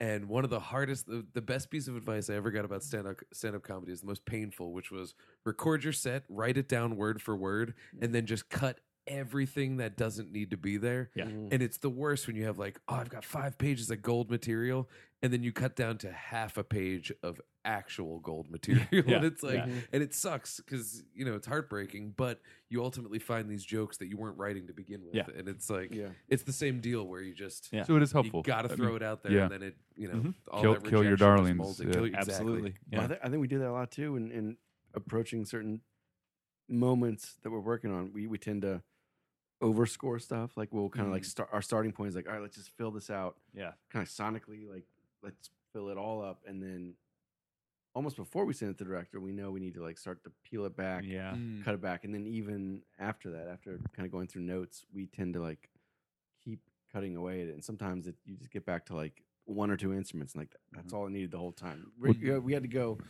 and make it huge to get back to the first 2 Mhm. things. Like that's the heart of it, and it's sim- it's way more simplistic and cuts through and, and and makes more sense. But sometimes you just having the kind of the wherewithal to know that that's like it's hard to start there. Like this is Oh, all yeah. it needs. David was saying that, that Jeff requested horns, just like some simple horns Yeah. in, in the mud score, and um, and David said, you know, I I mocked some stuff up with like you know fake horns, Yep. mid, MIDI horns, and I got horn players to come in, and as someone he was working with had a, happened to have a French horn, and he was experimenting with all these different horns, and he just didn't get anything right until someone just held out a really really quiet long note and never changed the note, just one note, and Jeff Nichols was like, "That's it, That's it. That's That's perfect. I want to go back and see Mud again after that story and just so li- funny, listen out for like I feel Like, like, he I can just wanted- it though. and and that's when David described it as color and he's like it's like sometimes you have to think about it less like music and you feel like you're not doing your job or you are cheapening something or cheating something mm-hmm. if you just hold mm-hmm. one note. But sometimes like any more than that is more than it needs and um, yeah. That's you have to find the right note and the right instrument Yep. and then you know, trust it gets mixed at the right level yeah, yeah. um, and then it just becomes a color Yeah. and that can That's stay really Yeah. interesting. Steve, Um, friend of the show, he yeah. used to date uh, a woman who played harp. Mhm. And so we were at a party at her house, and all the people she went to school with were composers. Mm. And I asked one of them, you know, complete layperson, I was like, "How does how does one compose a song? Like, how does one do it?" And he was like, "I just write a story," and that was his Yeah. throwaway answer. But Yeah. it blew my mind because I thought, yeah, I guess that's what you're doing. You know, like I write a story, my medium is words. Yeah. You know, it's it's it sounds Yeah. for him, and it's just yeah, I guess it's the same thing. But when I thought about like, you know, any compositions that I like do not tell a literal story, but do take me on that journey Yep. of where to feel and exactly what a good story's functions are. And I I think that's a, an accurate way to describe it. which are probably yeah the same way to approaching a piece of music probably pace and rhythm like Mhm. getting there trimming the fat getting there a little Mhm. quicker and just having like a simple enough spine to it where you're not overcomplicating the spine whether it's just the melody or the storyline or the or When we whatever refer to story, we always refer to beats in the Yeah. story. Yeah. Mhm. You know, it, it is the same Yeah. function. which is why film has felt it totally horrifying and intimidating because it's like um, because it is a lot of people are trained and we're not as much as just trained making or experienced making Yes. music but Yep. as far as um you know just jumping in someone else's project that they've often spent decades dreaming about years writing they've often spent all of their money and a bunch of other people's money and we are the last step and it's like you are responsible for um, this very delicate tone. Oh, yeah, lubricate please- our story. Get it Please there, don't yeah. fuck it up. Yeah. It's horrifying. Yeah. Uh, but in some way, and so it, it is always just scary jumping in. But in some ways, it does feel natural because editing is linear and rhythmic, and yeah, stories are very rhythmic, Yeah. and you can quickly start to see like uh, yeah rhythms and like patterns that feel musical. And uh, I think we often know when we're hitting on something pretty natural. We've sent stuff out for review that is bad, and you just have to do that. You're like, I don't feel good about this, and you don't feel good about this, but you have to do it in order to get Yeah. some feedback and like Right. To just Re- get started really on the actual process, which is the yeah, Yeah. the back and forth. That's Oh, so, yeah. No such thing as a good writer that doesn't have an editor. yeah. It's yeah. just not. Yeah, it Yeah. won't happen. Um, I've been I've been wanting to ask this all night, and you kind of keep like hitting on things that uh, remind me to ask. So, one of the things I've never been able to like parse out in my head about composing music for film is the idea that, to me, a lot of the best scores are are are not structured like a song, right? Like we are you guys were talking about this earlier. They're not structured like a song. They're structured for the movie. They're structured for the the picture itself. Um, and I, I've never been able to parse out in my head how that would even work, how you would make something that ultimately does have melody and structure of a kind, but that structure is based wholly on a series of images that are mm-hmm. coming across the screen. Like I wouldn't even know where to begin with like okay, well the piece starts here and then it moves here and then here's where it gets I, I it seems like it seems like if I had to sit down with a piano and watch 30 seconds of something I would hit one note and then the 30 seconds would be over. And then I'd have to start over Halloween and then I. Yeah, like I just I feel like it would move by so fast. I wouldn't be able to Oh yeah. figure it out. I don't know. It's I I don't I feel like at the end I'd be like, oh my god, I hate this movie. I've seen it like a hundred Yeah, yeah, times. yeah. Well, there's that. but it's like do you start without picture like okay, we know the feeling we're going for and so we'll put something together there and then once we get picture we'll sort of adapt it for that or like that works less. I feel like I feel like seeing the picture is starts to, to become everything. I think Yeah, it is okay. something that I think it's like experience. I think we got such a long way to go, but I think our first murder party, for example, Yep. or Blue Ruin was just like, um, yeah, where do we start? And now it does start to see patterns of things that work, um, beats to hit, Yeah. um, and so and then stop like throwing anything about timing, Yeah. in relation to music out of the window, Yeah. because you can't get married to it. You'll never get through the scene. right. So, um, but seeing things to hit like But but some scenes do have tempos and like paces to them. It's just like getting out of like a four four kind of chord. Yeah. orchestra. like here are the four chords I'm gonna hit. Yeah, getting out of that. right, Or some are just so loose that yeah, there's like there's some we do to a grid, like Yeah, a click okay. track. Some are Okay. just completely away from that. Yeah. and fluid and and um, it's kind of like picking apart the whole thing. Like here's this big elephant. You know, you just kind of take these little pieces. Like the this is the first ten seconds, the first four bars, whatever it is, Mhm. and Mhm. just kind of figuring out kind of beats to hit and Huh. and and moments and like do we want to hit this cut really hard? Do we want to like kind of ease into ease it. into it Mhm. and not make that obvious and making all those decisions and a lot of it's just trial and error like just trying it it's like oh that that's a little too on the nose or um or we do need to ramp it up we do Mhm. need to make like really kind of heavier decisions and that's Yeah. all just i don't there's not like a handbook for it it's just like Right. just try it and then Yeah. it either feels works or right. doesn't Mhm. the, the, It's like co- I think- goosebumps. Like, are, you- like, are we are we getting are we ever getting goosebumps? And is the director like I got goosebumps? Yeah. Jeremy Saulnier calls it when his butt hurts. He's like, oh man, that like, Just the make my ba- butt like when, hurt. right when the bass came in, right at, when he looked up, made my butt hurt. Nice. okay I Like, yeah, I guess it means like the seat rumbles. Yeah. When he just feels something emotional like deep inside Yeah. or whatever. I love that that's part of his vocabulary. Yeah, dude, like this makes- is good, but can you can I you hurt my my butt butt? hurt. I want to hurt my butt more. Um, so as long as we get to a place where we feel like that, and we call it carving a lot as well, where we'll get like a lot of musical elements in place. There could be a little more structure than what it needs, like more layers that are in sync with each other. Yeah. And then you say, yeah, but if if like you know the trumpet comes in right on the scene break or whatever, it doesn't feel right. So let's just like literally carve it away, um, remove parts of that performance, and just keep a little snippet, and maybe even just move it somewhere that's unexpected. Um, it works better, so it, it sort of becomes a sculpture. We're, we're literally looking at you know sound waves of recorded stuff and and shifting things around to better Yeah, match a, the a picture. big part of it is is choosing the instruments and then composing and then editing mm-hmm. stuff and kind Yeah. of moving stuff around.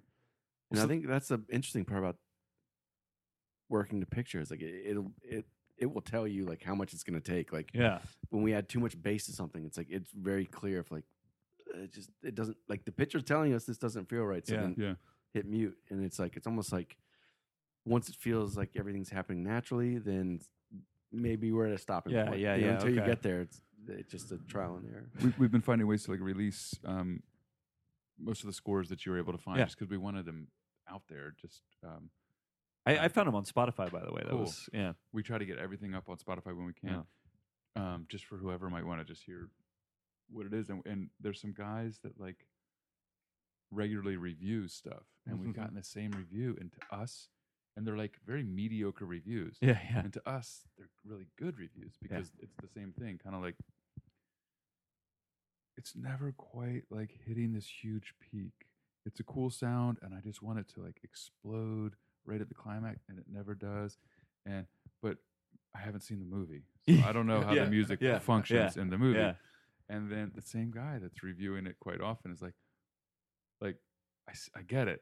They're actually writing music for the movie, so it's Yeah. not. So there's not the huge melody that peaks at the course. Right. There's not a double Yep. chorus, and Yep. there's not like, uh, you know, Big payoff. a big payoff sometimes Yeah. because a scene doesn't require that. No, yeah. Um, so It's I really will say interesting. that I listened to Wheelman at work today. Yeah. and There's some worked, I worked very hard, harder than usual because I was just kind of plugging away, Yeah. and, you know, doing Joe my thing. Joe Carnahan so- actually just tweeted. He's like, if you want to feel like a badass, drive around your car and listen to the Wheelman score. Oh, It's hell thank yeah. you, thank yeah, you. Joe. yeah. Man, Carnahan's just, Yeah. I Yeah. love that man. yeah, I have one follow up on that. What I was asking before, and it was kind of why I asked the question in the first place. So, okay, so you get a movie, right, and you're scoring to that picture. Mhm. Do you only get a movie when they have locked picture, every edit's made, and that you- would be a beautiful thing. well, and no, sometimes it's not. Sometimes, Well, sometimes I can it- understand. It could be a work in progress. Now, a lot of times it's it's it's a rough. Well, a couple different ways we approach it. Sometimes there are demos where Yeah. we, we're, we've only read the script, and a lot of times that's Jeremy's and Macon's film where we we're hired early on and we Yeah. get to like demo and get ideas going. A lot of them aren't going to work. Sometimes they do end up in the film, but most of the time it's like we're getting started with a rough cut, Mhm. um, which we know is going to change. So there has to be some kind of leeway and That's edit. why I asked because I imagine. Uh, That's I, I majority of the imagine if I were making a movie, I wouldn't want to lock picture until I had some of the soundtrack elements, right? Because I might want to do make some different editing choices based on some from yeah, and from the editing side of it and the filmmaker side, yes, getting like the score going earlier benefits them. Sometimes like it makes our life easier if Yeah. we're working to a lock cut, but yeah, that never happens. And even when it's locked, it's never locked. right. And even once it's like done, even still it gets opened back up. Well, so how does that change it for you guys then? Like, if if the idea is uh, like we are we're scoring to picture, and and the score needs to match the picture, but the picture is continuously changing through your process of writing the score. we're never done. yeah, that's like that is just crazy. I don't know. That seems like a snake eating its own tail that would you know just eventually disappear, and you wouldn't have a movie little anymore. bit, It can it's- be. A We- flat circle. yeah, Yeah. yeah, yeah. this we, we we've become really good music editors ourselves so a Uh-huh. lot of it's like finding creative ways to cut down usually cut down what we've done sometimes elongate what we've done. Yep. um a, a handful of films we've had an actual music editor and it would be their job to kind of help that with that process but most of the That's time the the- budgets don't allow for that and but the cool thing about this and this this is when i have a lot of fun too is with when we do get it's it's a curveball. It's like we have this perfectly mapped out piece of music to picture and then at the 11th hour it changes and we have to cut it down and sometimes we end up losing that extra chord or these extra Yeah. moments and you have to do creative edits with the music where yeah like will said we're literally looking at waveforms and just coming up with something new and then the compositions composition almost becomes something that you want to come up with being so tied to the picture and like Yeah. you kind of you're kind of opened up and you're you're being forced to have a new create create creative approach with it and um that's like like nine out of ten cues that we've done every film has gotten edited to some degree yeah. Just it's very rare five that it's like. Yep. yeah and that's the difference between a chord progression or a melody or just some mood that feels right versus feels wrong. yeah. Um, and there are music editors often that are there to support and help with that, but also I think it's can be so nuanced that it's like not that we're precious about the music itself, but it's like uh, we prefer to do those edits rather than just Right. let someone else do the, the Yeah. busy work. It like it becomes like you said a new part of the composition Mhm. that um that we like to you know head up. I To be part of. Yeah, Mhm. absolutely. Have you ever had it go the other way where you nailed something musically and it affected the movie? Where someone said, "Oh, I want to hold on to this music portion, and we're going to shave the movie to fit that." Every one of Jeremy's movies, yeah a, a He says- early demo has made it in that he says demo or before we even start shooting blue ruin green room and did we do Hold the Dark something early? Yeah, Yeah, there were versions of demos. of yeah, yeah. So he hears The opening theme that we're just like, nah, we're gonna do better than that, and it was Yeah. like, no, that's it's in yeah, there. so he um, and it just I think time that he sits with it, and he just Mm. like on his headphones while he's writing, while he's shooting, um, or just when he gets to finally edit, he plops it in, and he gets it so early that I think he edits to it, Mhm. and or it kind of works, and he also just gets attached to it. Mhm. And we've often said, "No, man, that was like a demo we spent 20 minutes on." yeah. Um, 20 good minutes. like per your instruction, we just like he, he gave us a mood and some general like instruments to try.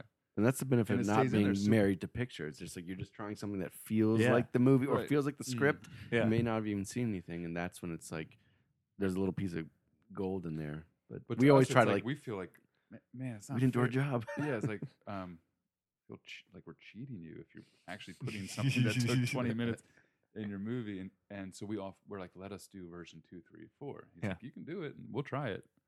In every case, that was Yeah. Ruth's theme too. Roost For real? theme. Yeah, it was kind of like that was Yeah. an early, like the first crack at that. we and sort of second guessed a little bit, Yeah. and tried version two or three, and and we cleaned it up. We added a lot of like like better sounding instrumentation, but at the core of it, that was a demo as well. It's just like just throwing something at the wall, and uh, yeah, you never know what's gonna fit. And that, that's that's the other interesting thing about film is like putting music against a scene. You just never know like how like how nuanced it can be, and like sometimes like the not the obvious choice can have such a big impact.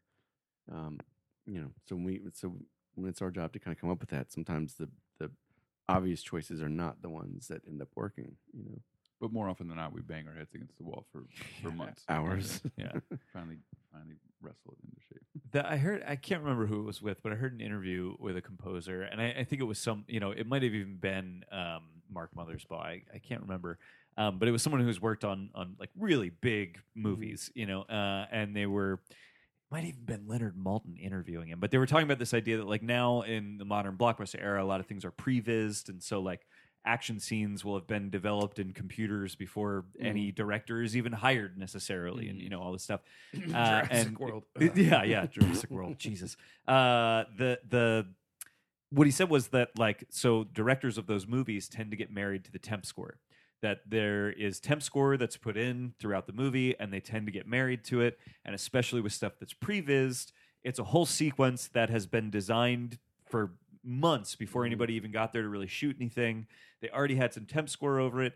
Now it's already edited to be this very specific sequence that has these specific edits in it. And what other piece of music is going to work for it than the temp music that we cut it all to? Um, I think and- that's why a lot of the Marvel movies it just sounds so busy. Yeah, It's just busy, but but but but. It I it's fine, but it, it yeah, is purely functional. yeah. like that's it. yeah, So I'm sorry, I was just going to ask though, like, does that have you guys run into that at all? Like, uh, like in in sort of the realm of movies you're working in, where you get presented with something and they're kind of married to what they already have there, and you have to work to that as opposed to like Well- what you feel is right, or that that is Temp love. Temp Love. That And is it's- it it is oh, a this is very like, real Okay, thing. Yeah, we Um, need like a bumper sticker. It's such a nerdy bumper sticker. It's like temp love is real. um, because you, you and you hear these directors that, that Just are- sounds like a soul artist. Yeah, yeah. You heard the new Temp Love? it's It- it's, pretty real. good. It's real. but it's a um, blessing and a curse sometimes. It, it's like have something like like the Marvel stuff, like where it's mapped out to beats. Sometimes that can like half the work is done. It's almost like all right, this is the tempo. We know we know we need to hit these kind Yeah. of beats. That's one thing. But when a director is so kind of married to that, or they've sat with it for so long, but yeah, like before anything else has Yeah. happened, or before there's even a composer hired, and they've just it just that is the only piece of music that's gonna work.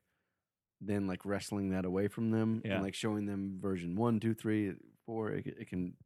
That's a kind of uphill battle we have to climb a lot. But I feel like every director is like, yeah, I'm not, I don't have temp love, and it's like, Yeah, the best is when yeah, they you do. admit it. The best is when they admit it. They're like, Yeah. "This is the one moment I have le- significant." at, temp at love." least admit, yeah. Then, then it's kind of like you kind of have to get in that world and, Yeah. and, and do your your version of it, but without getting sued. That was the that was the thing that uh, whoever I was listening to was talking about was like there it, it was like you'll find a few pieces of music I've written on a few different movies where you'll realize you're actually not listening to my piece of music. You're listening to my not even all that vague approximation of somebody else's music that they already wrote. So I, I was talking to David Wingo today, Yeah. and I said, and we're, and we're also, you know, um, Oh, this is a good story. we're working on some um, a movie with with a couple of your pieces from Mud, and it's like a lot of fun. He's like, "Oh, you're just getting me back because I got stuck with your Blue Ruin stuff and Temp and and uh, with with um, a Bill Hader project, and apparently Oh. Bill Hader was like, just more of that Blue Ruin stuff, more of that That's Blue so Ruin funny. stuff." And we're like, Isn't more that of the mud HBO show he's doing? I just saw a trailer for that today. What's it called? If you Uh, Barry?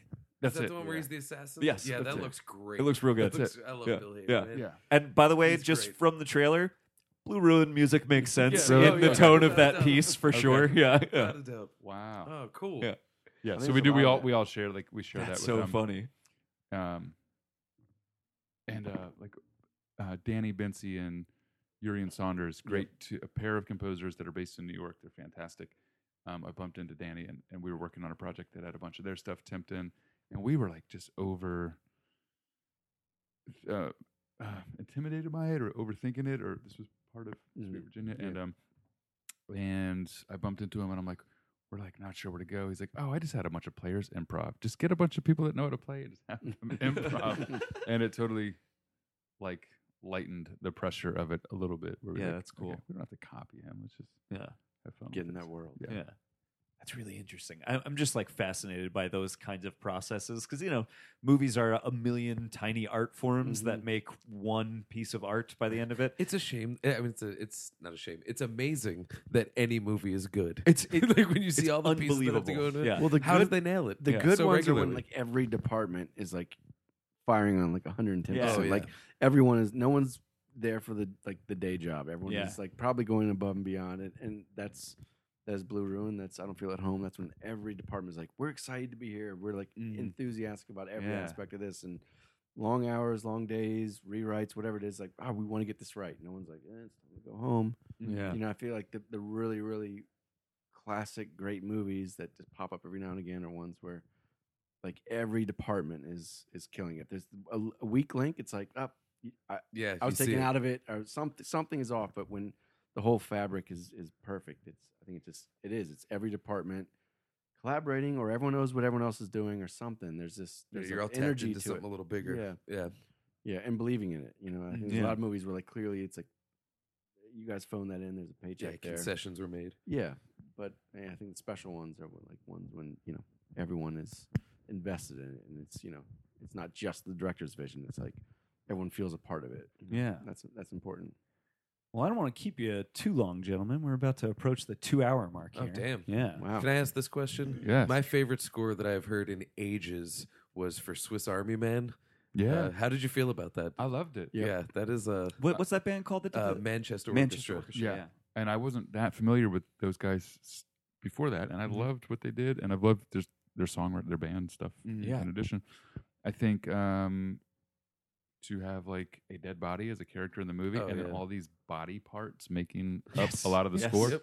a cappella singing mouths. I think they were like like you know like Yeah, ham bone hand is what they call that, right? Ham smacking their thighs, Yeah. um, and more bodies than actual um, instruments. Instruments, seemed like, yeah. or just like a nice blend of it that you don't. And often see. also, that stuff is like diegetic to the movie itself. Yeah. Like half the time, Oh, the half of the characters are literally like making the score noises in the It's- scene. what's his name? right. Daniel Radcliffe learning to talk. Yeah. half the score is him going nim nim nim nim nim nim, Yeah. and it just yeah. yeah, Yeah. and great. then they invoke Jurassic Park. But, Yes. yeah. Yeah. Yeah. That's one of those movies to me that I felt like everybody was firing on all cylinders. Yeah. Like that is, I love that one. Yeah. agreed.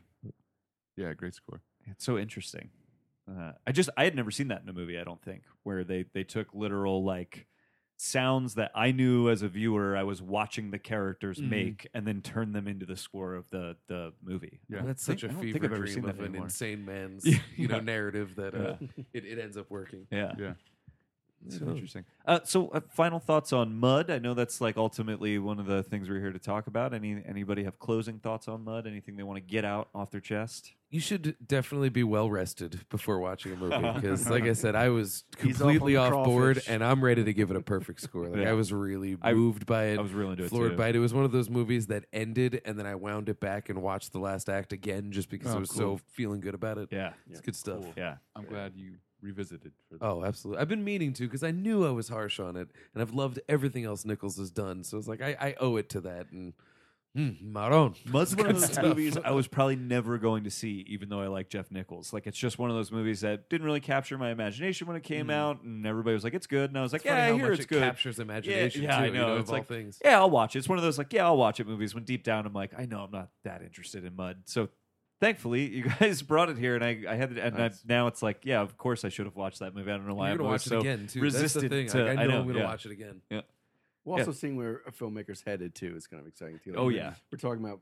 with Jeremy going back to Murder Party and just just just to see like you're gonna see kind of Some that arc, like, where- yeah, but like, yeah, where but, things um, start. See the beginning of yeah. Nichols' arc or Jeremy's arc. Mhm. Yeah, it's Yeah. cool.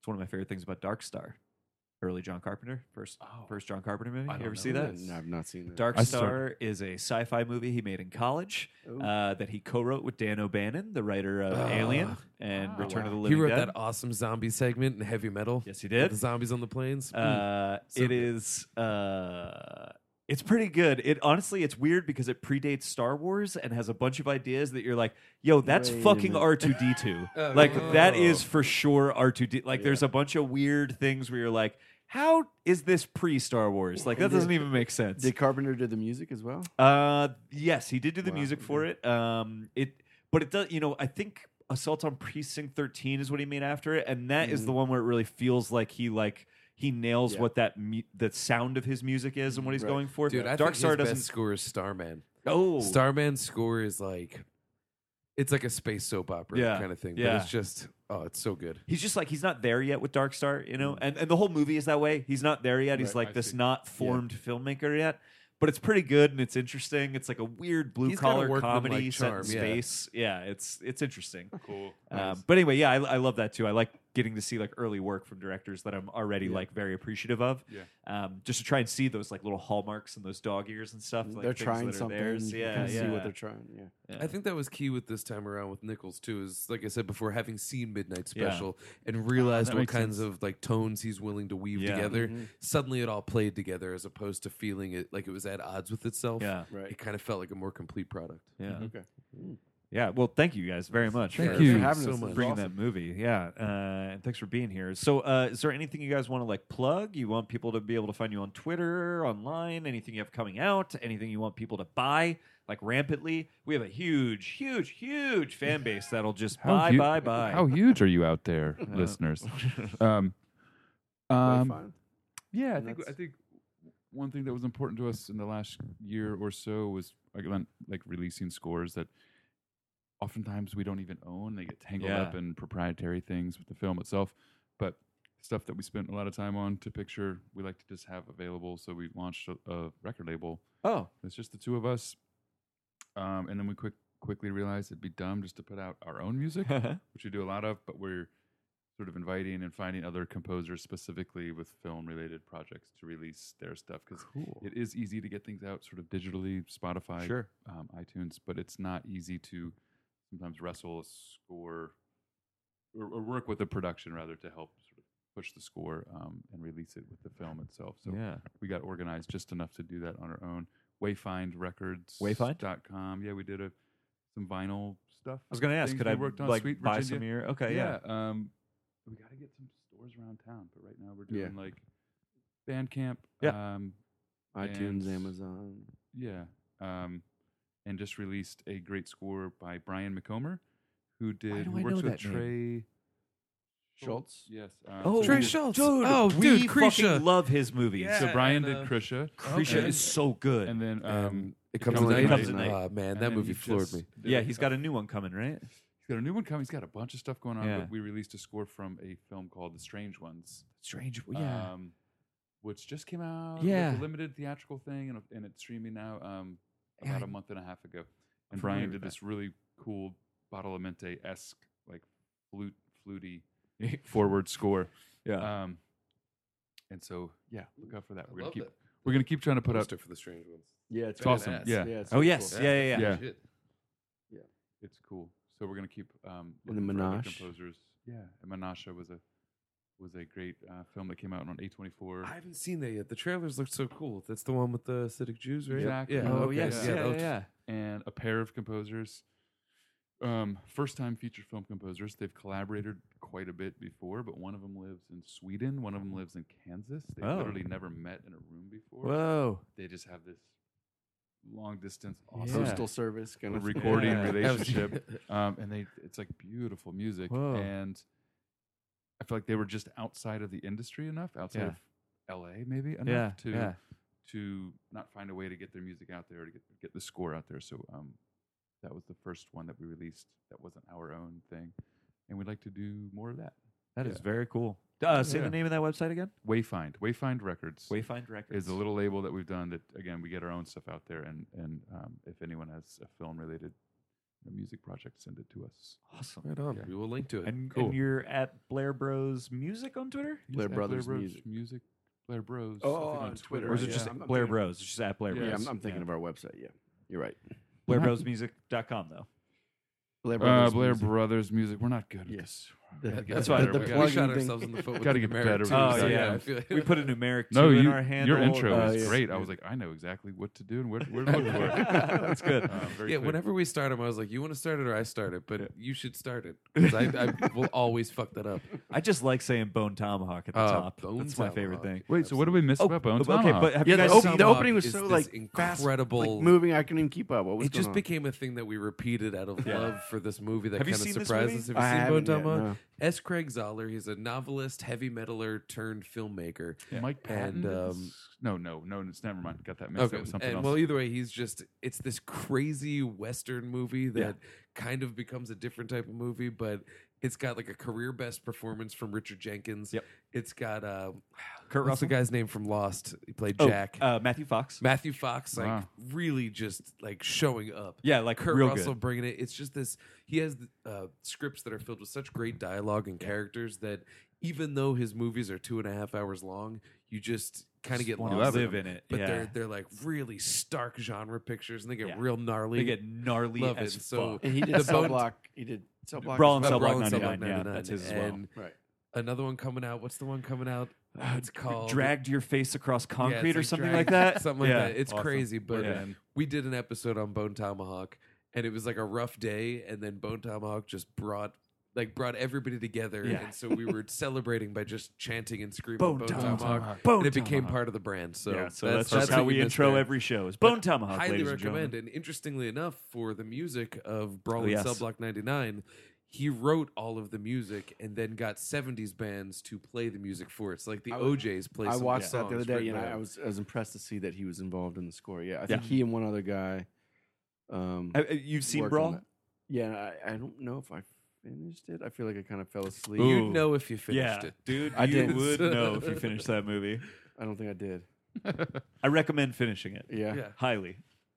Yeah, it's very like genre esque. Yes. it's, it's in that world for sure. yeah, it's yeah, But it's you a see what I mean? Like his dialogue yeah. is just Oh, I and the could just music too. watch The them music is go always back, like yeah. there's always like a little story. Like Yeah. every, time, every time he's driving around, there's like a little Yeah. Like here's the theme we're going to talk about for four Yeah. bars and yeah. Yeah. I recommend both of those movies highly. He's Yeah. he's a great filmmaker. Uh, and uh, flute benders are our way of talking about Michael Fassbender that's in all you. I don't Alien Covenant. because I'll laugh. Did you guys see Alien Covenant? yeah, I did. Oh, It. yep. Yeah, Michael Fassbender teaches his self to play the flute. There's a scene where Michael Fassbender sits across I'm from sorry. Michael Fassbender. They lost me. That that's when I was like, yeah, Oh, this I was is- so into is- it. But He- it is like this weirdly like it's a highly It's sexual. super It is. It's weird. But at the It's same super time, erotic. it's Ridley Scott just being like, "Oh, you want a movie? I'll make you a fucking movie." Blah. I'm 85. I don't get it. It's it's great. He literally Yeah, teaches himself to showing play the flute and then gets up and kung fu fights himself. It's the greatest back to back sequences in anything I've ever seen. But like that is just Yeah. that is the most masturbatory Yeah. shit I've ever Yeah. seen from a filmmaker. It's beautiful. Yeah, so his name is Michael Flutebender now. Michael Yeah. Flute. Yeah, This is Uh, going off the rails. Yeah, oh, sorry. Well, all our listeners are like, "Why are they doing this? We know this." Yeah, we're very aware of this, yeah. We don't. Yeah. Michael Michael Kung Flute Bittner. yeah, exactly. Thank you. Improved. right on. This is how you guys get the jobs you get. Okay. Uh, I think we can of get course, out of here. yes, right? you can Yeah. find us at I Like Two Movie. We use the numeric two for at I Like Two Movie on Twitter.